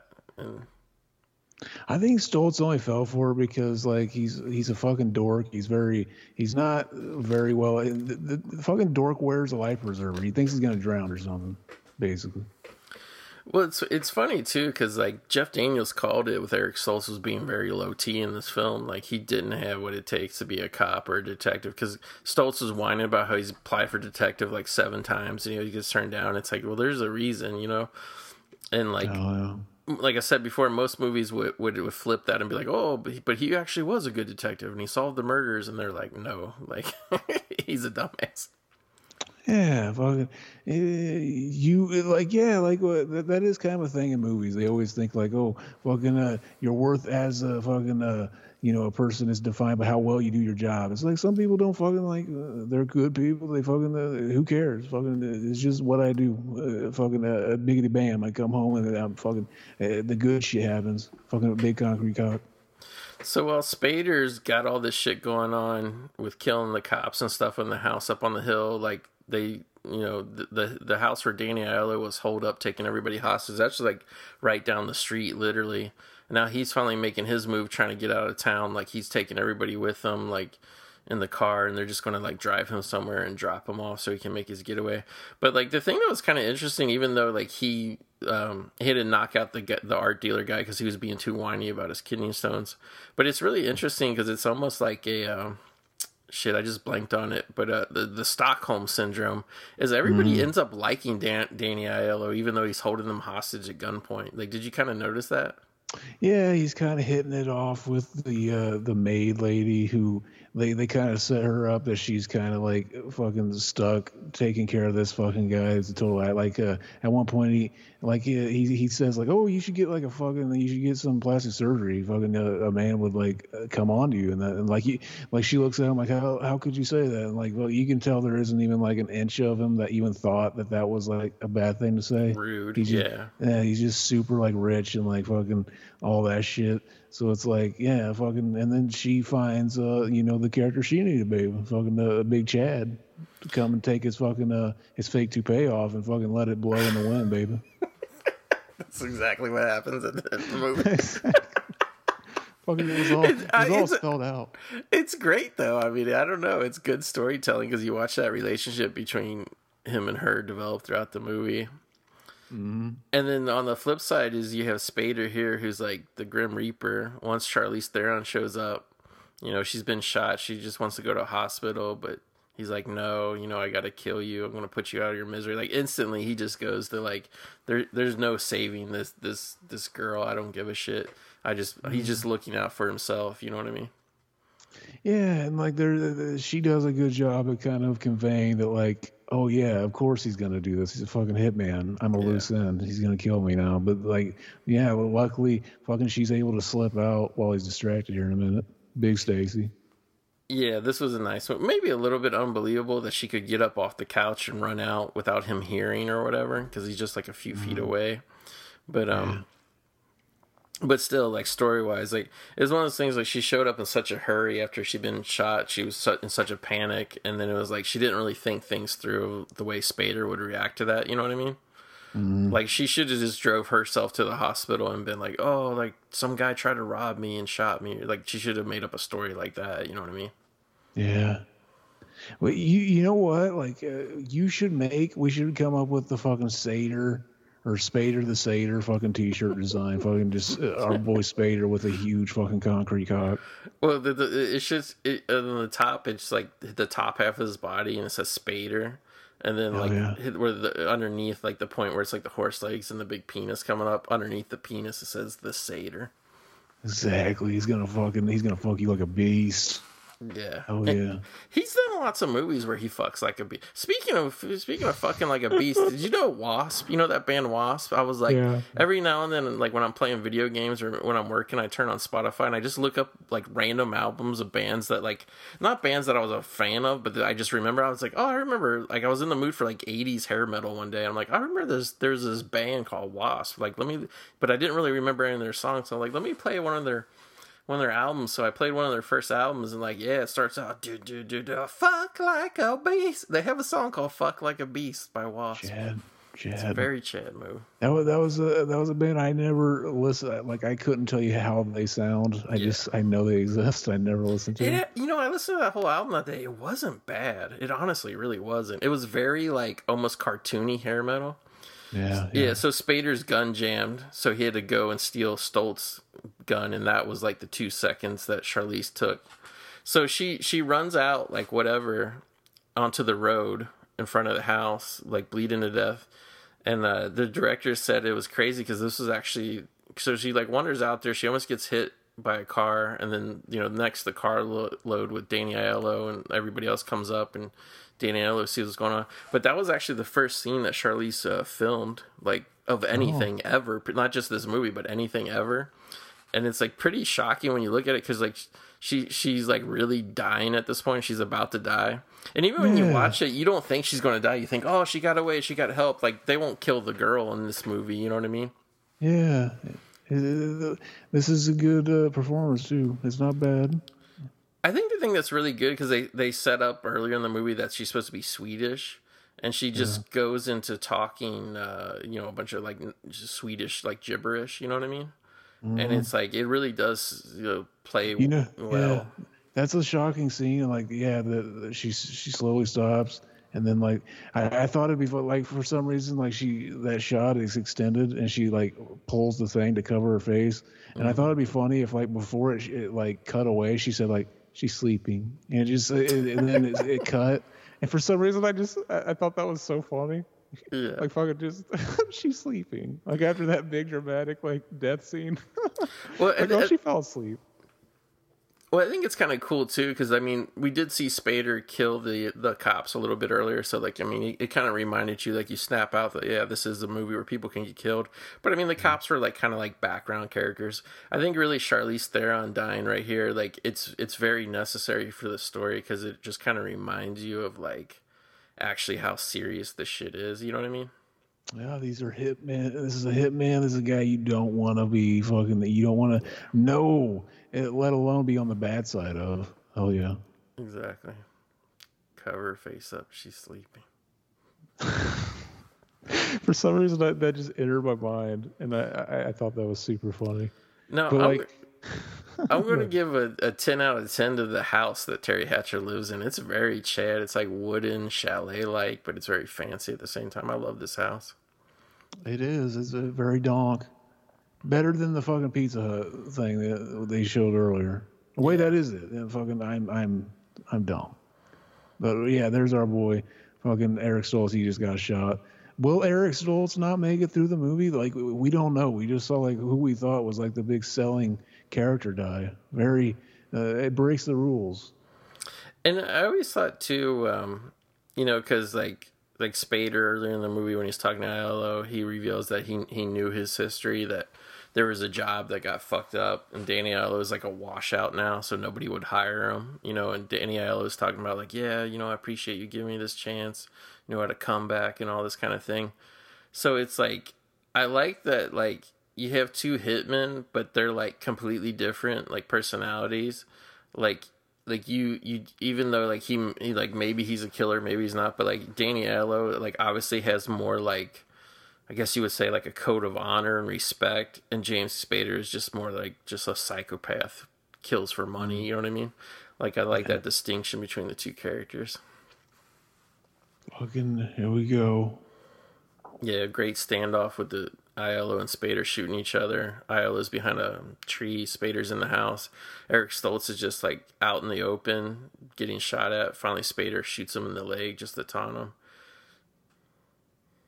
Oh yeah, he was wearing a bulletproof vest. Yeah, and it, I thought it was, I thought it was funny because we even knew earlier in the movie that's how Aiello survived the first time was he had a bulletproof vest. But the way they played his de- his quote unquote death scene in slow motion when Spader shoots him in the back a bunch of times, you really do get the feeling that he died, right? Like yeah, yeah, yeah. I did, yeah.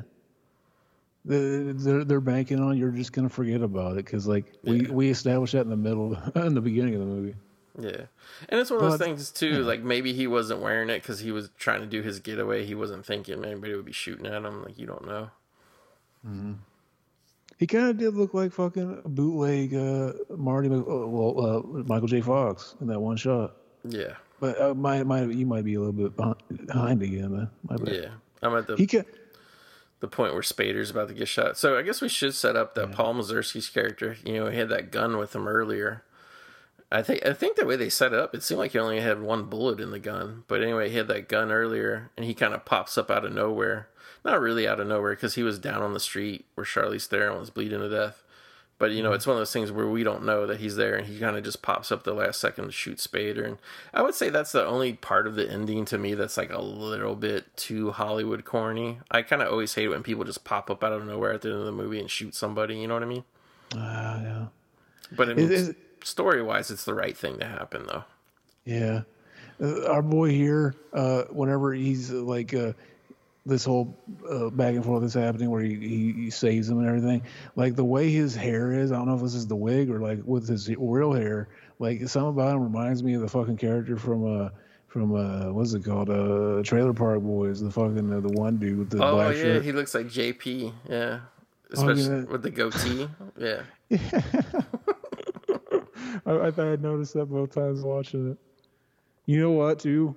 Like when I watched this last night, I was like, man, that was that was yeah, like looking up for like looking. I, I uh, originally I was like, that's an eight, like definitely at least, and then like can I put it, and I was shocked by like, whoa, why is this so underrated? Like, yeah. and the, there was that whole thing. But like watching it again, it's like fucking. Uh, I'm, I'm I'm noticing and uh, like it's got that kind of like a, the the warm and toasty feeling that the, those movies that become nines and or tens eventually have. Yeah. Like it's got it. It's definitely got it, baby. Yeah, I mean, I mean, to me, me personally, because I've just always loved this movie. It's just one of those things where it's like, you know, some people like comic book movies, some people like comedies, whatever. Like, this is like really my wheelhouse. Just like, Mm-hmm. You know, like kind of independent movies with a big cast and a lot of different characters and Mine too, yeah, yeah, yeah. Like I love it, and like because like usually usually when I pull one of these out, like oh like like I've been wanting to do this movie and it's available somewhere, and I, you know I ask you, oh we should do it, and then like like you're you know I like much thanks to you, you're always down to do it, but it's like probably like three fourths of the time you're kind of like, yeah, I didn't really like this movie that much. so like, because at first I was like, oh yeah, you want to do this, and, and, you're like, oh, I've never heard it, because I was like, are you a fan of it? And you're like, oh, I've never heard of it, never seen it, whatever. And I'm like, oh, like I I really hope he doesn't hate this movie. yeah, exactly. Uh, it's like, uh, it, it, fucking, uh, I I'm, I was surprised. It's like, how is this? Like I, that's where I felt like fucking like uh, am I crazy now? Fucking. Uh, well, it's it's it, to be fair, it's not even one of those movies where people are like, "Yeah, that was forgettable" or "That was middle of the road." People don't even remember that this movie existed. Period. yeah, I never heard. yeah. So yeah, and you the, think you think like as long as you uh, know and like fucking what uh you know uh you think like if it had like because i did see that was a common thing people were comparing it to uh, pulp fiction yeah. so i was thinking like you would think it would be remembered even negatively for having right. that stigma but it's not it's just like it's just like it's wiped from people's memories yeah so yeah, basically the wrap up is Paul Mazursky. He's not suicidal anymore. He becomes friends with the uh, the lady who was a nurse. Teri Hatcher just escaped and got away. She had a car well, stash, so she he, drove away. He found his meaning to life. Like he fucking uh, he didn't kill himself, and it like he uh, eventually fucking his life had better purpose. Like fucking yeah. he has no reason to kill himself. But big Chad over here now. And then the movie ends in the best way possible with Danny Aiello realizing he doesn't need to wear a wig because he's got a Stacy girlfriend now. Exactly. He just throws it. Fuck that shit. She she she looking pretty Stacy here, driving in the back of that car. Yeah, like the director was saying he was like really good friends with uh, Danny Aiello, and he was saying like Danny Aiello is a somniac; He never sleeps, uh, except like early in the morning. And he said like about every six months he get he would get a call from Danny Aiello at two thirty in the morning saying, "You got to make the sequel where you see what happened to us when we drove away and started our own pizzeria with the money and all this shit." Fucking, uh, he writes a sequel and then like they they flip their vet, and they hit a fucking like a boulder just just after the scene cuts, and he's like, "Fuck, fuck you." Yeah. that ending, the way the camera panned it over, showed the mountain, and then we're mm-hmm. seeing the credits. It reminded me of the ending of Joe Dirt. Yeah. the same like a landscape, and then the credits running over it. It's it's so funny. Like I'm watching the part with the wig shit, and it's like it's so like like how oh, would I you? Keep forget, I keep forgetting it's a little. I'm yeah. sorry. No, no, it's it's all right. But I'm just saying, it's just funny. Like, how would you go completely bald on the top of your head, but still have like some hair right in the front? Big Chad. This is so crazy. You know, and she's always like, "Oh, you look better without the wig." I got, I kind of got to disagree. I think he, I think he had the right idea with the wig. Fucking probably like yeah, you either just you don't rock a ball spot like that. You either yeah. cut it or you fucking yeah, shave it. Nobody will know. Yeah, exactly. Yeah, but I, I, was gonna say I was such a big fan of this movie. This is how much of a, a mark I am. I was such a fan of this movie when I actually uh, moved to the valley. Uh, this was the first movie I watched in my apartment, so I was like, "I'm in the valley. I gotta watch Two Days in the Valley." and watched it on my the DVD, hell yes DVD That's, on my 20 inch Sony TV. That's the the Rick Astley meme they show for uh, our boy Spader's credit so yeah. you're gonna see it. yeah, it does that old timey thing where like it shows a little bit of like the end credits, like the regular oh, the producers, whatever, and then it goes back into the cast and like yeah. the slow motion thing. They did that a lot in the '90s. Like Scream yeah. did that. It was kind of a thing for a while, yeah, in the '90s. It was kind of was a big thing in the '70s and early '80s, and yeah. then like they didn't do it for a while, and then like yeah, like probably the mid to late '90s, they started bringing it back as like a nostalgia thing, you know. It's like oh, everybody yeah. turns around in slow motion and then freeze frames and then you see their name, you know. Big Chad. I, I enjoy it. I think it, it's a cool way to do it. Like I uh, like I, I like it too because it's that thing where I really like seeing what moment of the person's performance that they focus on. You know what I mean? Mm. Oh yeah, yeah, that is interesting too. To yeah, do like the freeze frame on, yeah.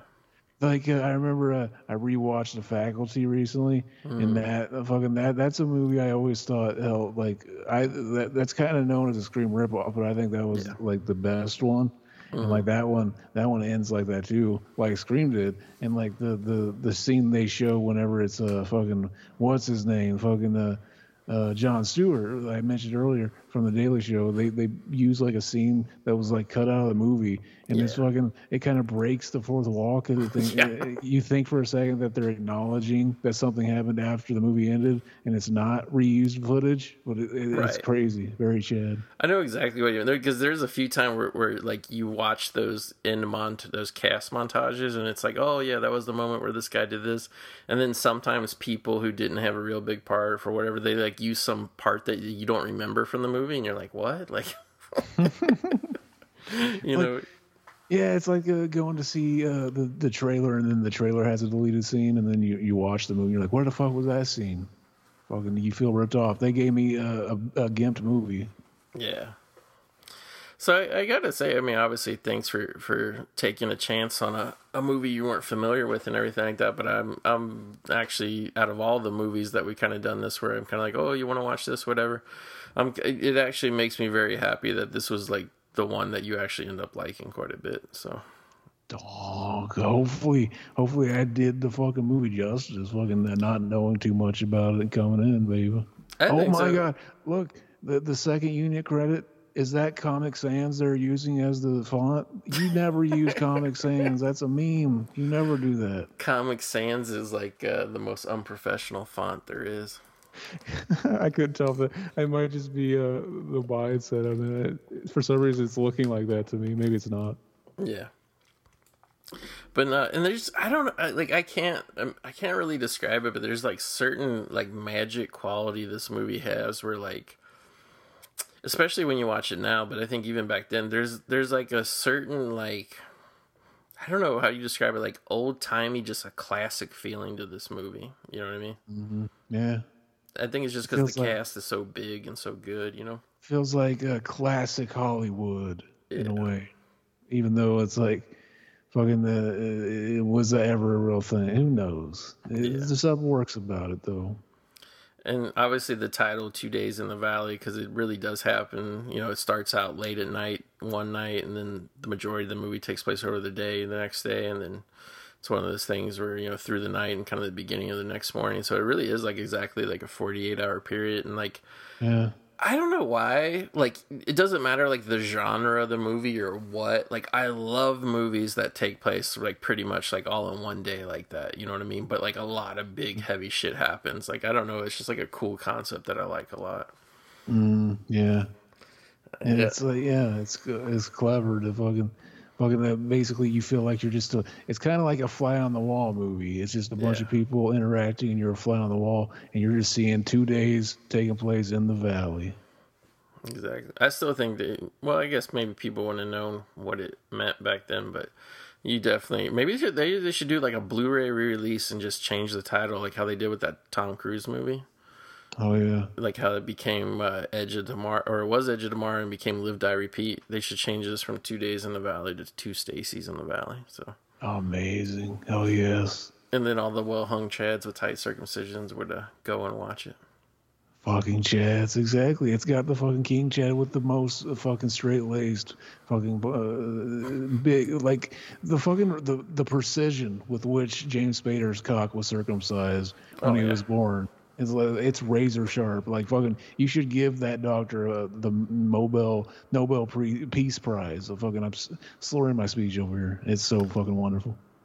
And you know the, the thing that's kind of shocking about it because he always kind of plays these like white collar type characters and stuff. Like if you actually look into James Spader's past, he actually didn't come from money at all. Like very you know blue collar, lower class, whatever background. So I mean that doctor who did that circumcision, he did it out of the kindness of his own heart. He wasn't getting paid a lot of money to do that. You know, I was like I was going to say earlier too. I was going to refer to Charlize as a well hung Stacy with a tight circumcision, but ah, no, that sounds kind of crass. You know what I mean? Exactly. But but she she might be circumcised because there's a she's from she a lot of people don't know this, but Charlize Theron is actually from South Africa, and they, they probably Oh, don't do it there. But you ever hear about over in Africa, just in general, they do the female circumcisions like in the That- tribes and stuff. Exactly. That is fucking cringe. That is cringe. Could you imagine if Charlize Theron, like you're lucky enough to uh, see her take her bottom off, and it just like was all smooth because she had been circumcised so tight? Like you think that's how it works? Like a fucking all of a sudden they're just like a Barbie doll. Yeah, it's just like, like, a Barbie smooth. Ken doll. Yeah, just also Exactly. because it just becomes like skin over the pubic bone. They, they trim so much back. You know what I mean? Fucking ex- how do you cut a hole out? Yeah. Fucking- How do you how do you take his face off? Can you imagine somebody getting their their face I just- I circumcised just- off? I just I just slightly chuckled at a fucking female genital mutilation joke, and uh, Uh. like I, I got like a weird feeling. Like that's Yeah. something I shouldn't. I, that should never be joked about. Did did uh did it uh was it because I took three minutes to set it up? It made you feel strange. Fucking it was just like that is not the kind of like fucking uh, just uh, all the weirdness fucking that's that's almost like making a holocaust joke fucking there's some things you just don't touch fucking uh, it, it almost seems uh fucking uh, low t to fucking go there baby So I have one of those old school ass DVDs where it's like one of the bonus features is they actually put some text up of the cast. You ever see those? Hell yeah like the yeah. biography. Well, this is the Charlize Theron biography, and it's so interesting now because you got to think this movie movie came out like '96, but this DVD probably didn't come out till like '99, 2000 something. So it's yeah. like it's trying to be all up to date with telling you like her newest movies, but they're all like shit. So it says Charlize Theron made her feature film debut in the starring role of Helga in Two Days in the Valley. She went on to her second role in the Tom Hanks film That Thing You Do. Her next role was in the comedy Trial and Error, which reunited her with Two Days in the Valley co-star Jeff Daniels. amazing amazing Charlize Theron was born and raised in a small town in South Africa. She was circumcised at the age of eight and never recovered. No, I'm sorry. It's, she was circumcised at birth yeah. big big well hung Well, chad what if it just started talking like us this. DVD from 20 years ago. It's like, oh shit. No, it says she was she was raised in a small town in South Africa. So I mean, the the practice could have been practiced there. We don't know.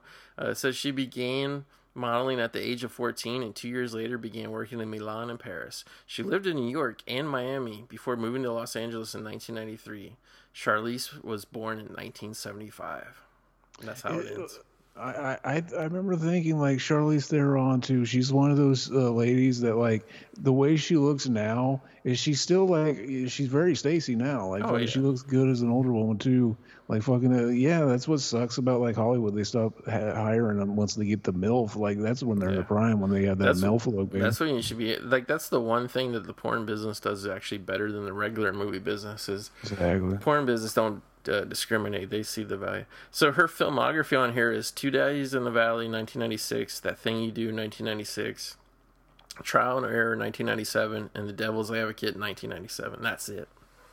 Fucking that's the first time I ever saw was in the Devil's Advocate. Was it? I I enjoy that movie. Yeah, I The think- big- the, the Reeves is a is a big Chad. I think.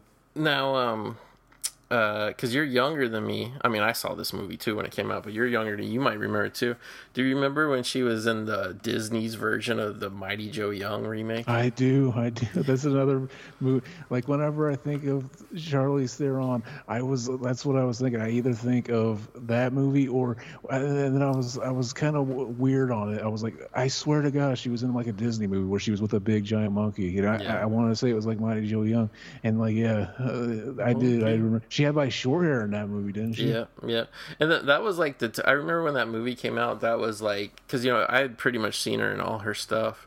I even saw Trial and Error. I remember me and my friend. That was kind of like a bomb of a comedy, but me and my buddy went to see it because it had Kramer from Seinfeld in it. Um, Oh yes. but uh, before he he broke out his most racy material. Before he lo- he lost his mind in front of a group of audience. Uh, hell yeah. Yeah, I can't remember if we, if I told you this when um, when uh, we did Problem Child, but I saw like like I was always a fan of that guy. Like I loved him since I was a kid because I told you he was on that show Fridays when I was a kid talking about Michael Richards. I saw him. I was uh, walking into a comedy club for like the late set, and he was walking out. I guess he had performed. He had he probably did the earlier set, and he walked by me, and that was like I'm not shitting you because like when all that shit went down, and his career got ruined. I couldn't believe it because I was like so excited. I walked right past Michael Richards. It was like a week later that shit happened to him, and I was like, oh my god. And like I even thought at the time was like if I could have just known, I would have stopped and told him. like uh, Michael Richards, dude, yeah. I'm from the future. Dude, Fucking, my name came... is Ted Theodore Logan. Now you're about to do a set Saturday night next Saturday at the Laugh Factory, and it's gonna go really bummer, dude. So you gotta go with me to this phone booth, and, and we gotta go back. And how do you explain that to him though? In a sign of weakness or something, you say something really fucking stupid, dude. Don't do that. Even if you time traveled and you did, he's like, he'd be like, oh, "What? No, no, I would never say that. I would never call a man that thirty-eight times in a row." Exactly. Fucking, but yeah. Exactly. That fucking uh, the things we would do if we had the Bill and Ted fucking shit, the magic. Oh, we would we would fix everything. I was gonna say I'm looking at the DVD like case. It's like a bunch of or not the case, but the the the menu, and it, has got a picture of the dog, the the the the whatever pit bull dog that was swimming in the pool. He's actually wearing the sunglasses in this version. Which, which the sunglasses were like giant. Those were like sunglasses that would go on a transformer robot. They wouldn't fit on that dog's face they were basically saying the fucking future's really bright for the dog now. They were trying to tell us fucking that dog must have been in a lot of movies. He was probably the only one that fucking had a really big career. Well, I guess everybody did, but not because of the movie, but fucking, you know, despite the movie. Well, he was actually having a really hot career after this movie and uh, even better than Charlize Theron. And then, unfortunately, because dogs only live to be about 10 years old, he passed away. So, fucking the, the big tragedy of a dog's life. Hell yeah. Doesn't that bum you out when like you watch movies like old, like not they don't even have to be like movies from 30 years ago, but just like movies from like 10 years ago, 5 years ago, and you're like, "Oh, I bet that dog or cat is probably dead already." Exactly. Fucking the thought of like a pet dying, and then you think about that when you're you're supposed to be enjoying a film. Yeah. The, the the low lifespan of uh, animals really is fucking low T and like fucking uh, when we become president and fucking on the communist platform, we need to look into fucking extending the lives of dogs and cats. Oh, I would do it. I would. I would like fuck all this cancer and AIDS research. We need to find a like yeah. if there was like what do you call it like a fountain of youth, but it only worked on animals, and you would just mm. let people travel there and dip their pets into it.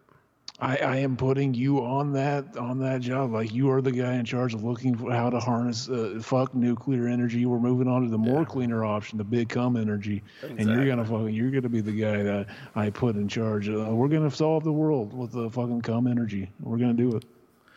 Well, you know, you ever see like them Dunkin' Donuts commercials where they're like, I forget what did they say, but like they they say something like the the world runs on Dunkin' or whatever. I'm like, no, the world doesn't run on Dunkin'. The world runs on some other substance, and we know what it is now. So, exactly. time to time to stop listening to the science the way everybody's been. Get your head out of the ass and listen to uh, you know the properties of uh, eternal you know life, pretty much.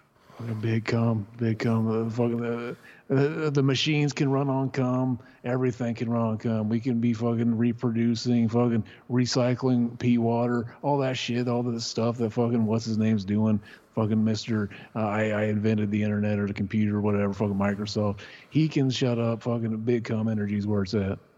I bet whoever still listening to this episode is probably regretting it right now. Fucking the big me, the big cum memes. They're the always memes. fun.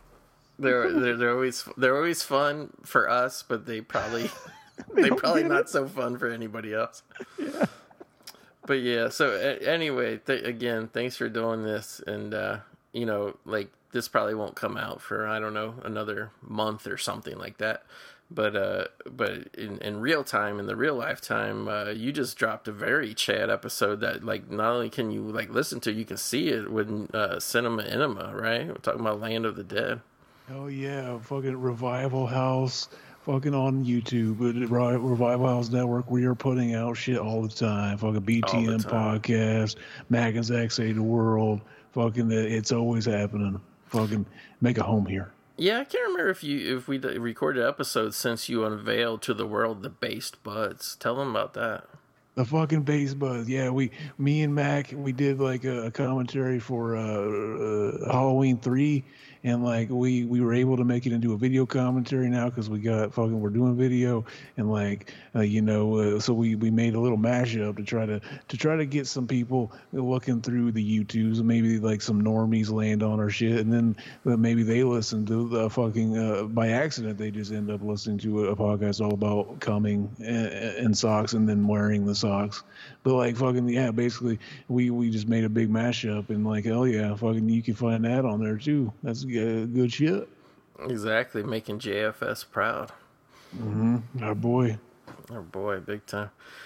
So yeah so that's that's i guess that's it guys. I again it's such a treat and i don't even know why. Like i mean this definitely is like one of those movies on the bucket list before you know this show ends one day.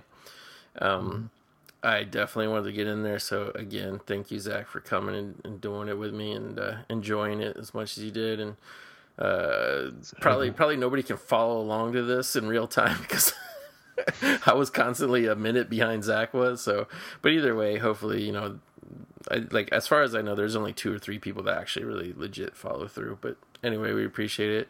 If mm-hmm. if if you guys like the show, especially after we just talked about coming for 20 minutes uh, help us out and just leave a rating or review somewhere. We appreciate it very much.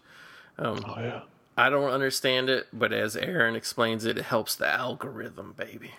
It does. The fucking the, the, the machines run on cum, and we're we're feeding the machines. Exactly. I think that all the the what do you call it? The statues and art that was making all that noise and vibrating in the in that guy's house in this movie. I think those definitely ran on it. Mm-hmm. Exactly. Fucking semen junkies. Boom. So um, anyway, that's it. Everybody, thanks for listening, and we'll catch you right back here next time in the movie graveyard. Dog. You're listening to the Electronic Media Collective Podcast Network.